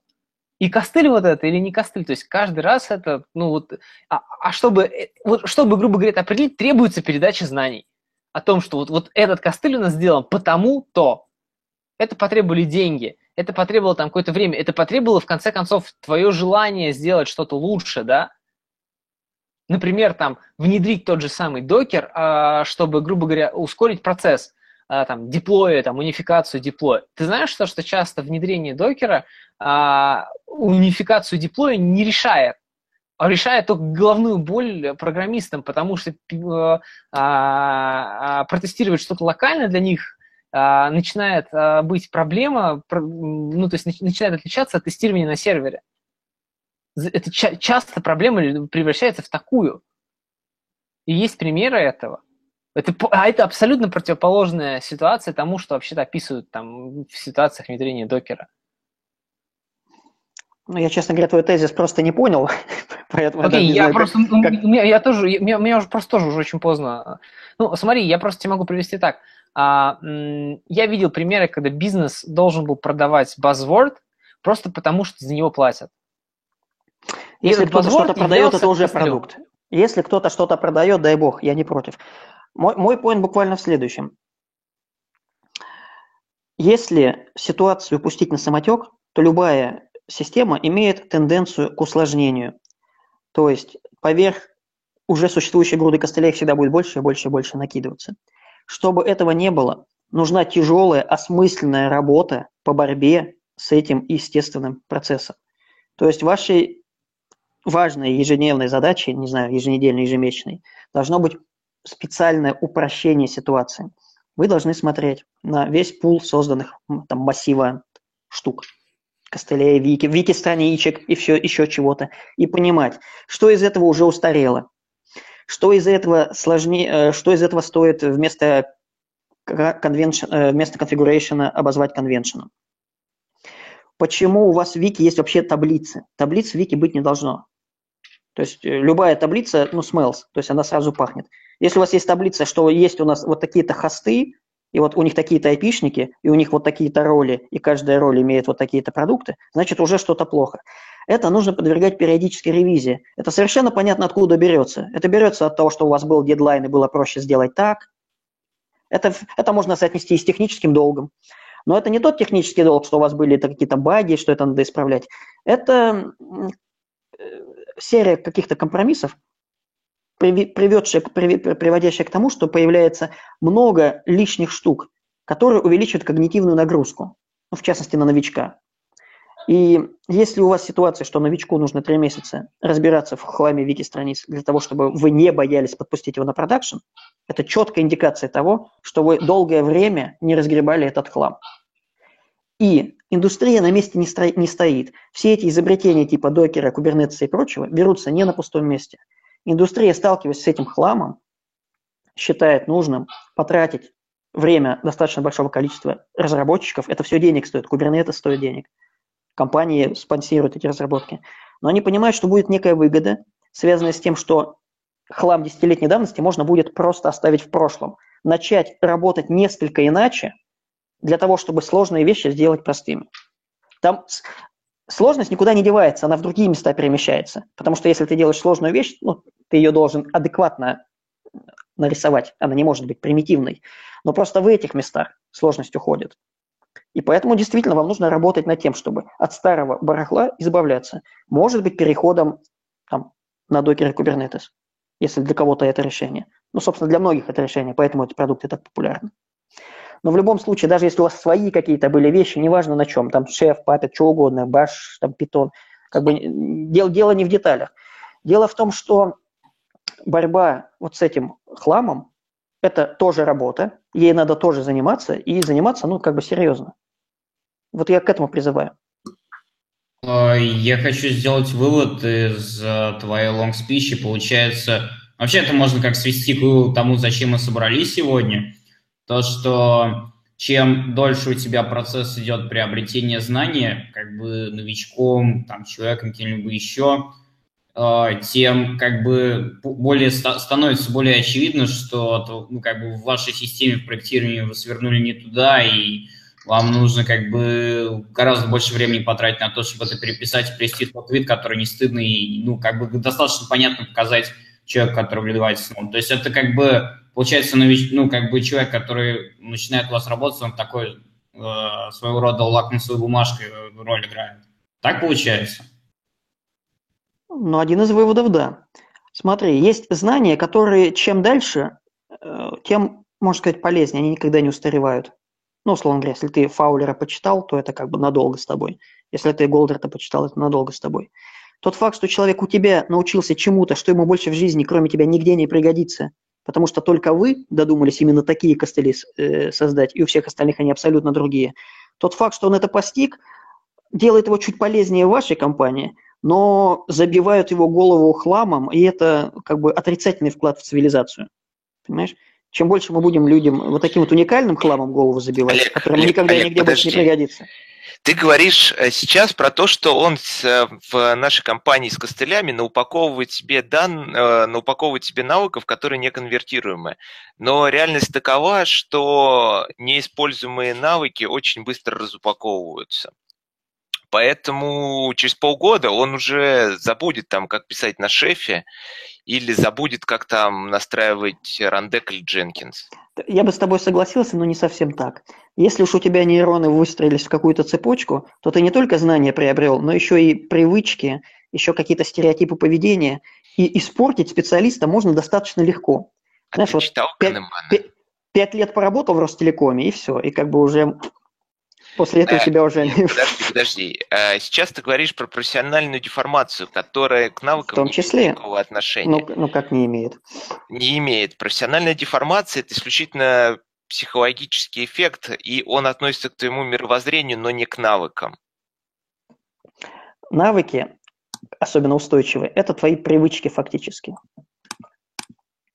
Но если ты привык работать плохо в плохой компании, где деформированная культура, то ты, придя в хорошую компанию, будешь им, ну, как бы, скорее обузой, чем... Нельзя, нет, подожди, подожди. Нельзя упаковать навык работать плохо, потому что нет такого навыка. Есть такое состояние, скажем так, ментальное, что ты говнодел. Ну, бывает так. Да не, не А. просто, это, это огромная проблема в индустрии. К сожалению, попадая в ситуацию, где все делается плохо, человек, э, он впитывает это. Он, он, не, он не может этому противостоять. Точнее, он мог бы попробовать, просто он вылетит оттуда как пробка через полгода максимум. Это не проблема индустрии, это проблема человечества. Ну, видимо, да. Да, я согласен с Сашей, потому что это везде. Ну вот смотри, вот медики эту проблему как решают? Ты уже закончил мединститут, но тебя никто не пускает настоящим врачом. Ты поступаешь в некую ординатуру, и ты там ходишь, ходишь за настоящим доктором и смотришь, и копируешь. И считается, что только тогда ты уже получишь объем знаний. Но у них ординатура занимает не три месяца и не полтора, а три года. Это про упаковку навыков. При этом они не просто ходят стайкой за врачом и щелкают клювом, они стараются выполнять какие-то операции за ним всегда. И это именно про упаковку навыков. Это никак не влияет на их ментальное состояние. То есть они не могут э, в этом состоянии привыкнуть работать хорошо или плохо, вне зависимости от того, какой их ментор. Они уже слишком э, взрослые, чтобы перенимать скажем так, чтобы переупаковывать своего внутреннего родителя, исходя из своего наставника, это уже не будет работать. Э, Поэтому их отношение к работе – это их начальное воспитание и никак более. Э, От ментора ничего не зависит в этом плане. По-моему, вступаем на зыбкую почву. Нет. Мы уже давно там, что ли. Только никто не сказал, что такое костыль и что такое делать хорошо. Это субъективно. Ну, просто так много говорили про костыли, мне стало интересно. Это что-то- субъективно, но ты должен ответить на это у себя там, вот где ты сейчас. Обязательно ответь. Это Ты- очень важно. Ты мне? Да. Так я у вас спрашиваю, я же не знаю.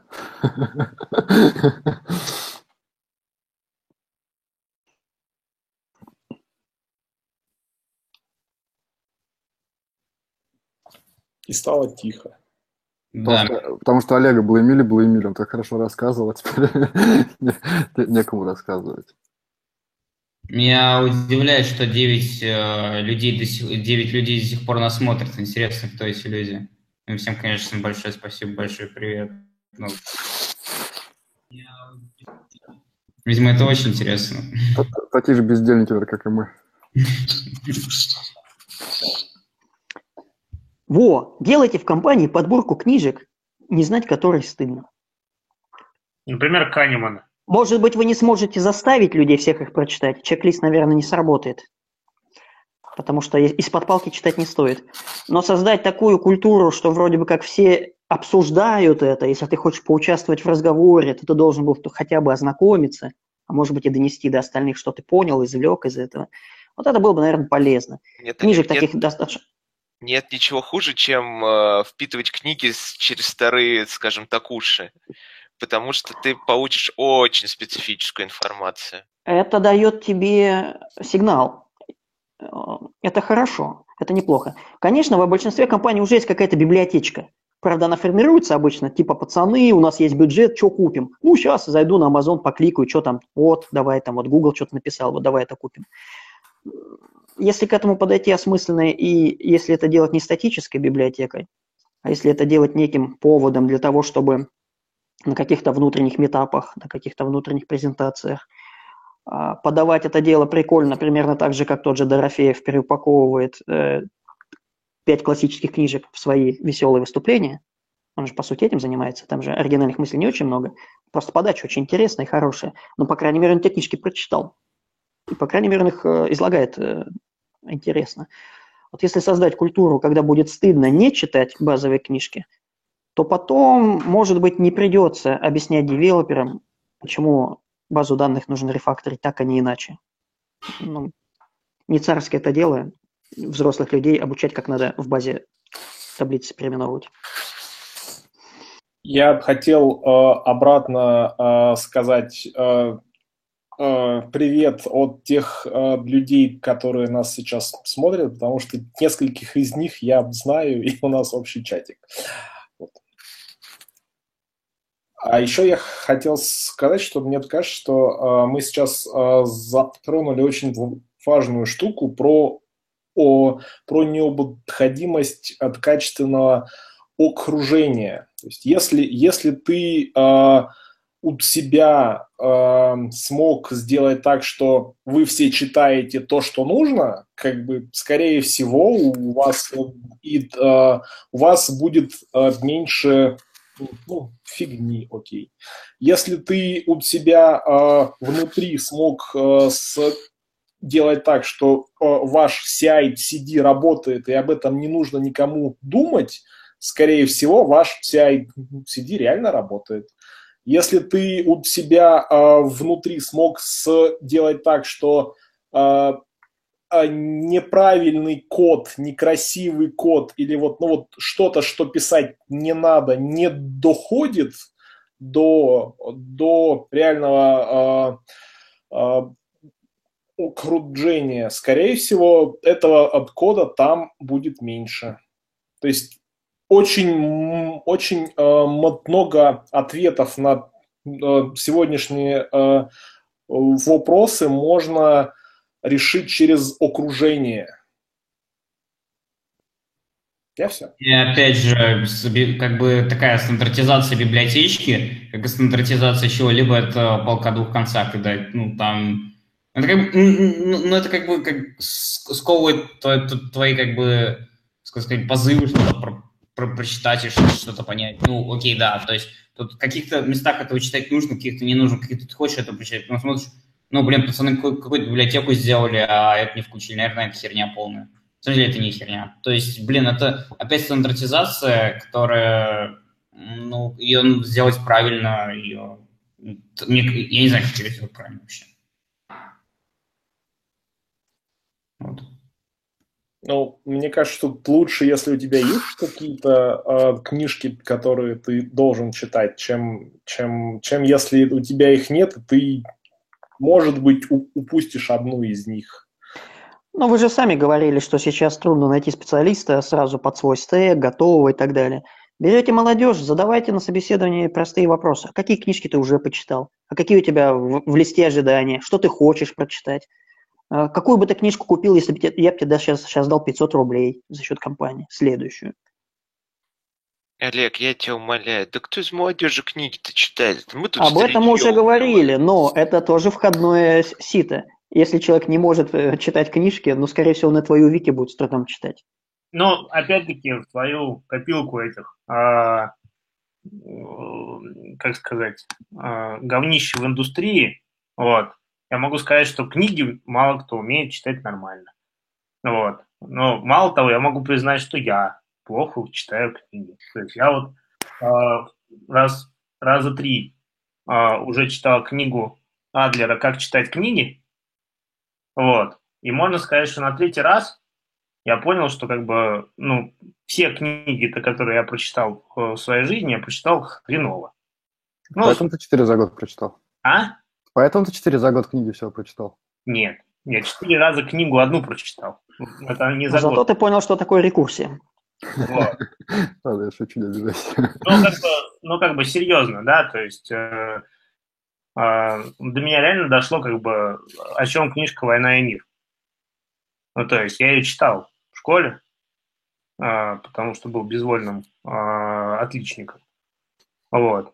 Я ее прочитал, но это реально было пустое времяпрепровождение. Я ни хрена не понял. Ну, слушай, Саш, читать «Войну и мир» в школе бессмысленно. Ее ни один школьник не понял. в любом случае надо перечитывать во взрослом возрасте. Это, блин, тяжелое произведение. А про войну, в конце концов. Не, ну я про мир. Нам повезло, мы все-таки работаем в индустрии, где, где не... Я заостряю на том, что, смотрите, вы говорите сейчас очевидные вещи. Вот а, в этих очевидных вещей есть а, поддон. Вот. То есть, почему люди плохо, неправильно читают книги, как, что им надо сделать для того, чтобы они их правильно читали, для того, чтобы они разбирались, в каком контексте это написано, а, а какую деятельность это описывает, какая система там заложена, о чем человек думал, когда эту книгу писал. Но ведь об этом никто не думает. Люди, как люди читают книги обычно? Ага, вот это вот прикольно написано, классно. Угу. А вот это, не, вот с этим я не согласен. Вот это он, он, он дурак написал. Ну и все. И что он в итоге оттуда получает? Он получает подтверждение того, что он и так знал. Ну, на самом деле это ведь э, можно рассматривать как проблему, а можно как возможность. Можно книжки читать коллективно. Можно книжку читать кому-то одному, но делать подробные доклады там о каждой главе. Можно обсуждать, так ли он это понял или он не так понял. Вот, мне нравится. Это все... Читать. Да. Задача, вот мы, к счастью, в такой индустрии, которая не совсем шаманство. У нас много от шаманства, много от психологии, калчер, везде. Руткос всегда калчер всех наших проблем.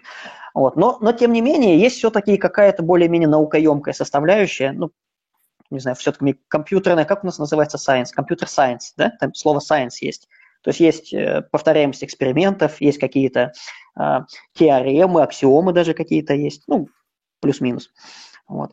В чем сила именно науки? В том, что если ты забыл формулировку конкретной теоремы, ты ее можешь вывести, ты ее можешь сам доказать. Потому что тебе даже дали багаж и инструментарий, который, если у тебя все в логичной э, картине мира устроено, то, несмотря на то, что ты можешь не знать каких-то деталей, эта логичность, она приводит к тому, что у тебя, ну, работающая картина мира, адекватная. Ты выводишь от недостающие знания какие-то из уже существующих. Для того, чтобы то же самое заработало в IT-индустрии, тебе тоже нужно формировать определенную картину мира. Если в случае с физикой или там, с химией а, это почти безальтернативно, ну, очень мало есть э, таких вещей, которые еще не до конца открыты, и очень много таких, которые уже почти аксиомы, да, ну, то есть известны, которые можно учить вот прям точно, точно. Вот. В IT такого сильно меньше, но определенную, определенную базу создавать нужно у всех. И это задача ну, самой компании.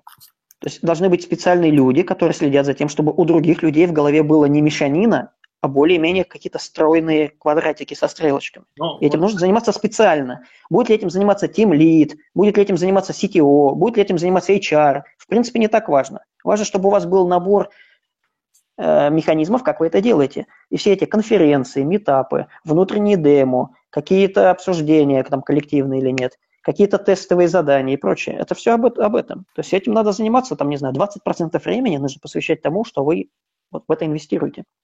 Понимаешь, дело в том, что есть компании, которые все это делают, и не получается.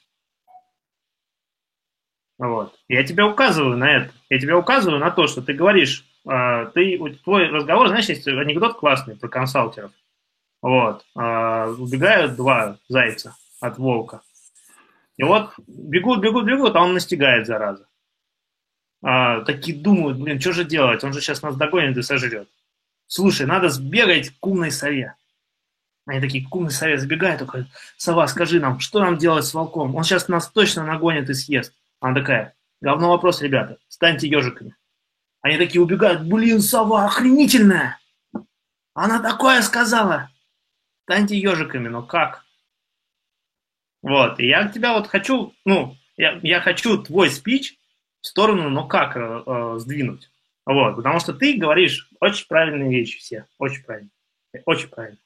Вот, но а, каким образом конкретному человеку, вот у нас просто сейчас разговор был, да, а, у каждого есть что-то свое, у кого-то там Дженкинс поставил, не, не это, не, не принимают разработчики, у кого-то еще что-то. У каждого есть запрос.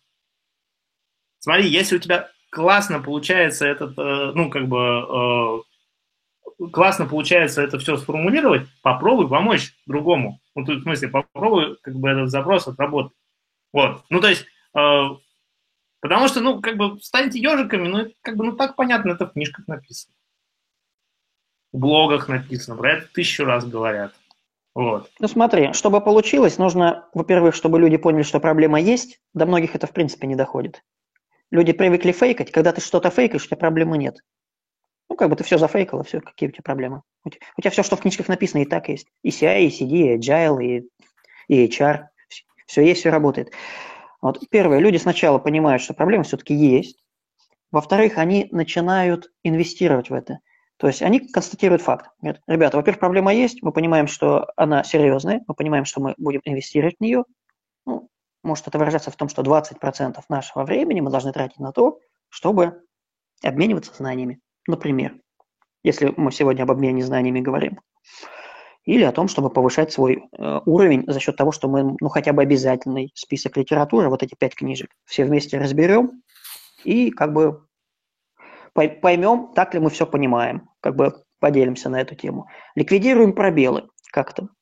Более того, ведь во многих компаниях на это деньги ну, формально как бы выделяются.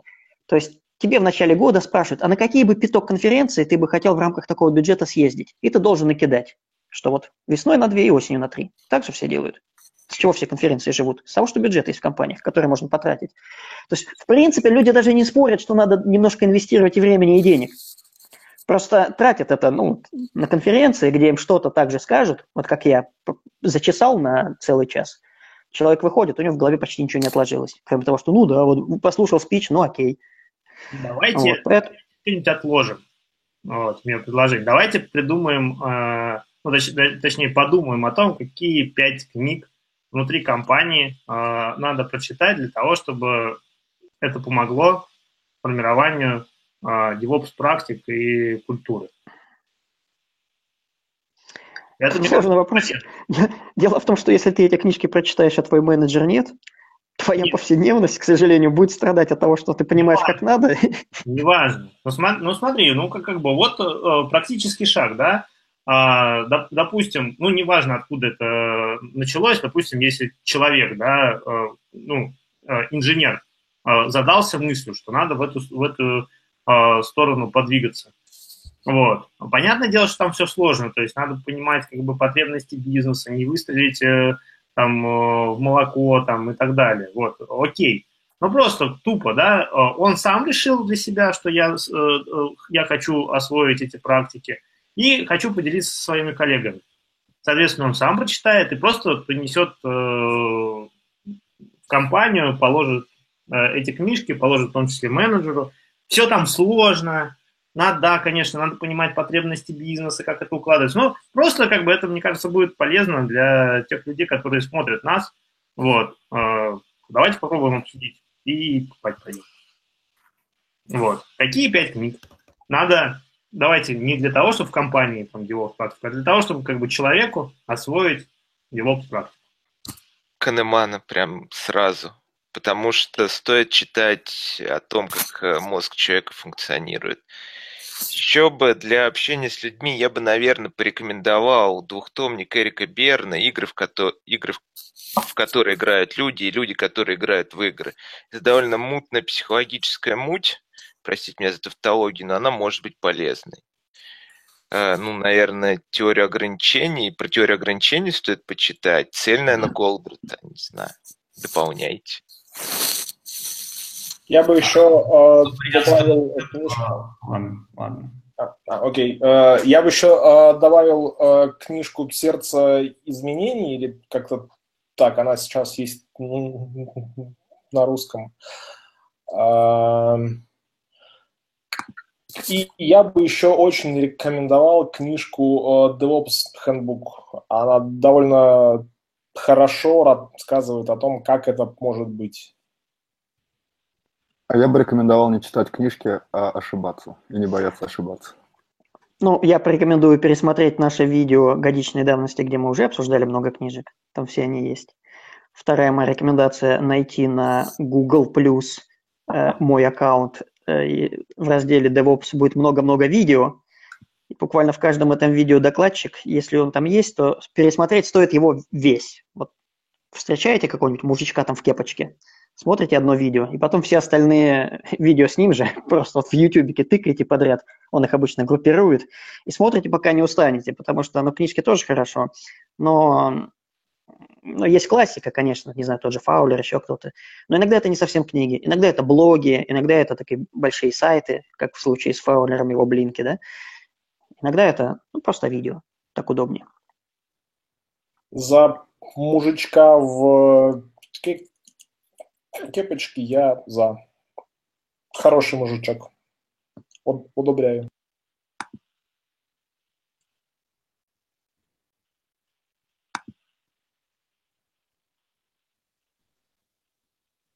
Никто больше ничего не сказал. Я хочу рассказать анекдот. Ну, это не то, чтобы анекдот, реальная история о том, что э, книжки читать надо. Мы как-то раз э, взяли к себе в э, отдел человека, который сказал, что он последней книгой прочитал книжку про то, как ухаживать за вот этим вот всем. Реальная история, человек работает, у нас все хорошо. Андрюха, привет, если ты меня видишь.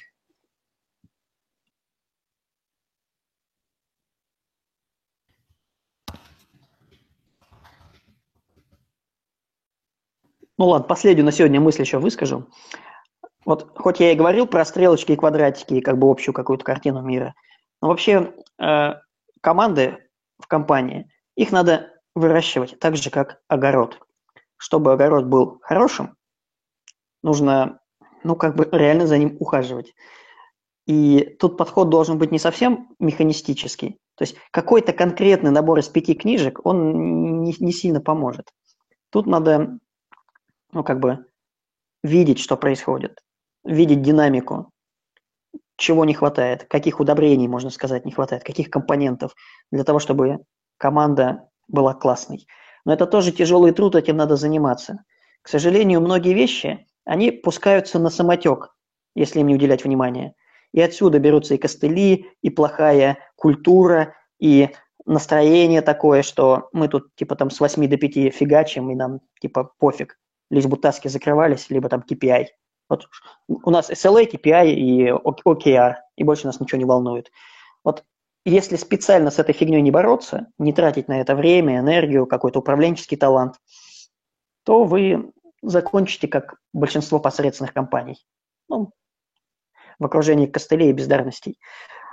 Компании, которые уделяют этому внимание, там даже не суть важно, как именно добивается этого конкретный ну, не знаю, менеджер или там тимлид, или, может быть, сама команда достаточно зрелая для того, чтобы самостоятельно этим заниматься, собой как командой в целом.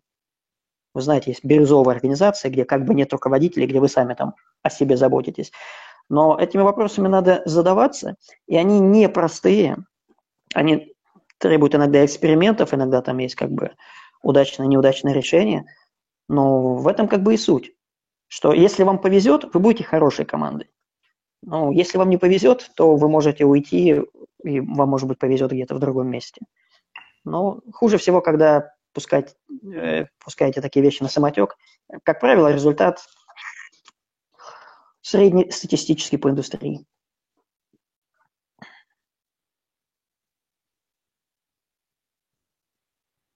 А, думаю, наверное, все проголосуют за то, чтобы на этой классной ноте остановить запись. Да. И уйти в автор-шоу еще на полчаса. Все наливать пивасик? Можно, да? А ты еще нет? Как ты вообще? Ты еще не деградируешь? Я уже из коробки деградировал. А, в общем, спасибо всем большое, тем, кто нам смотрел, нас смотрел. Вот. А, надеюсь, вы поняли, что такое knowledge management и как его делать правильно. Вот. А, всем пока, до скорого, увидимся через две недели. Всем пока.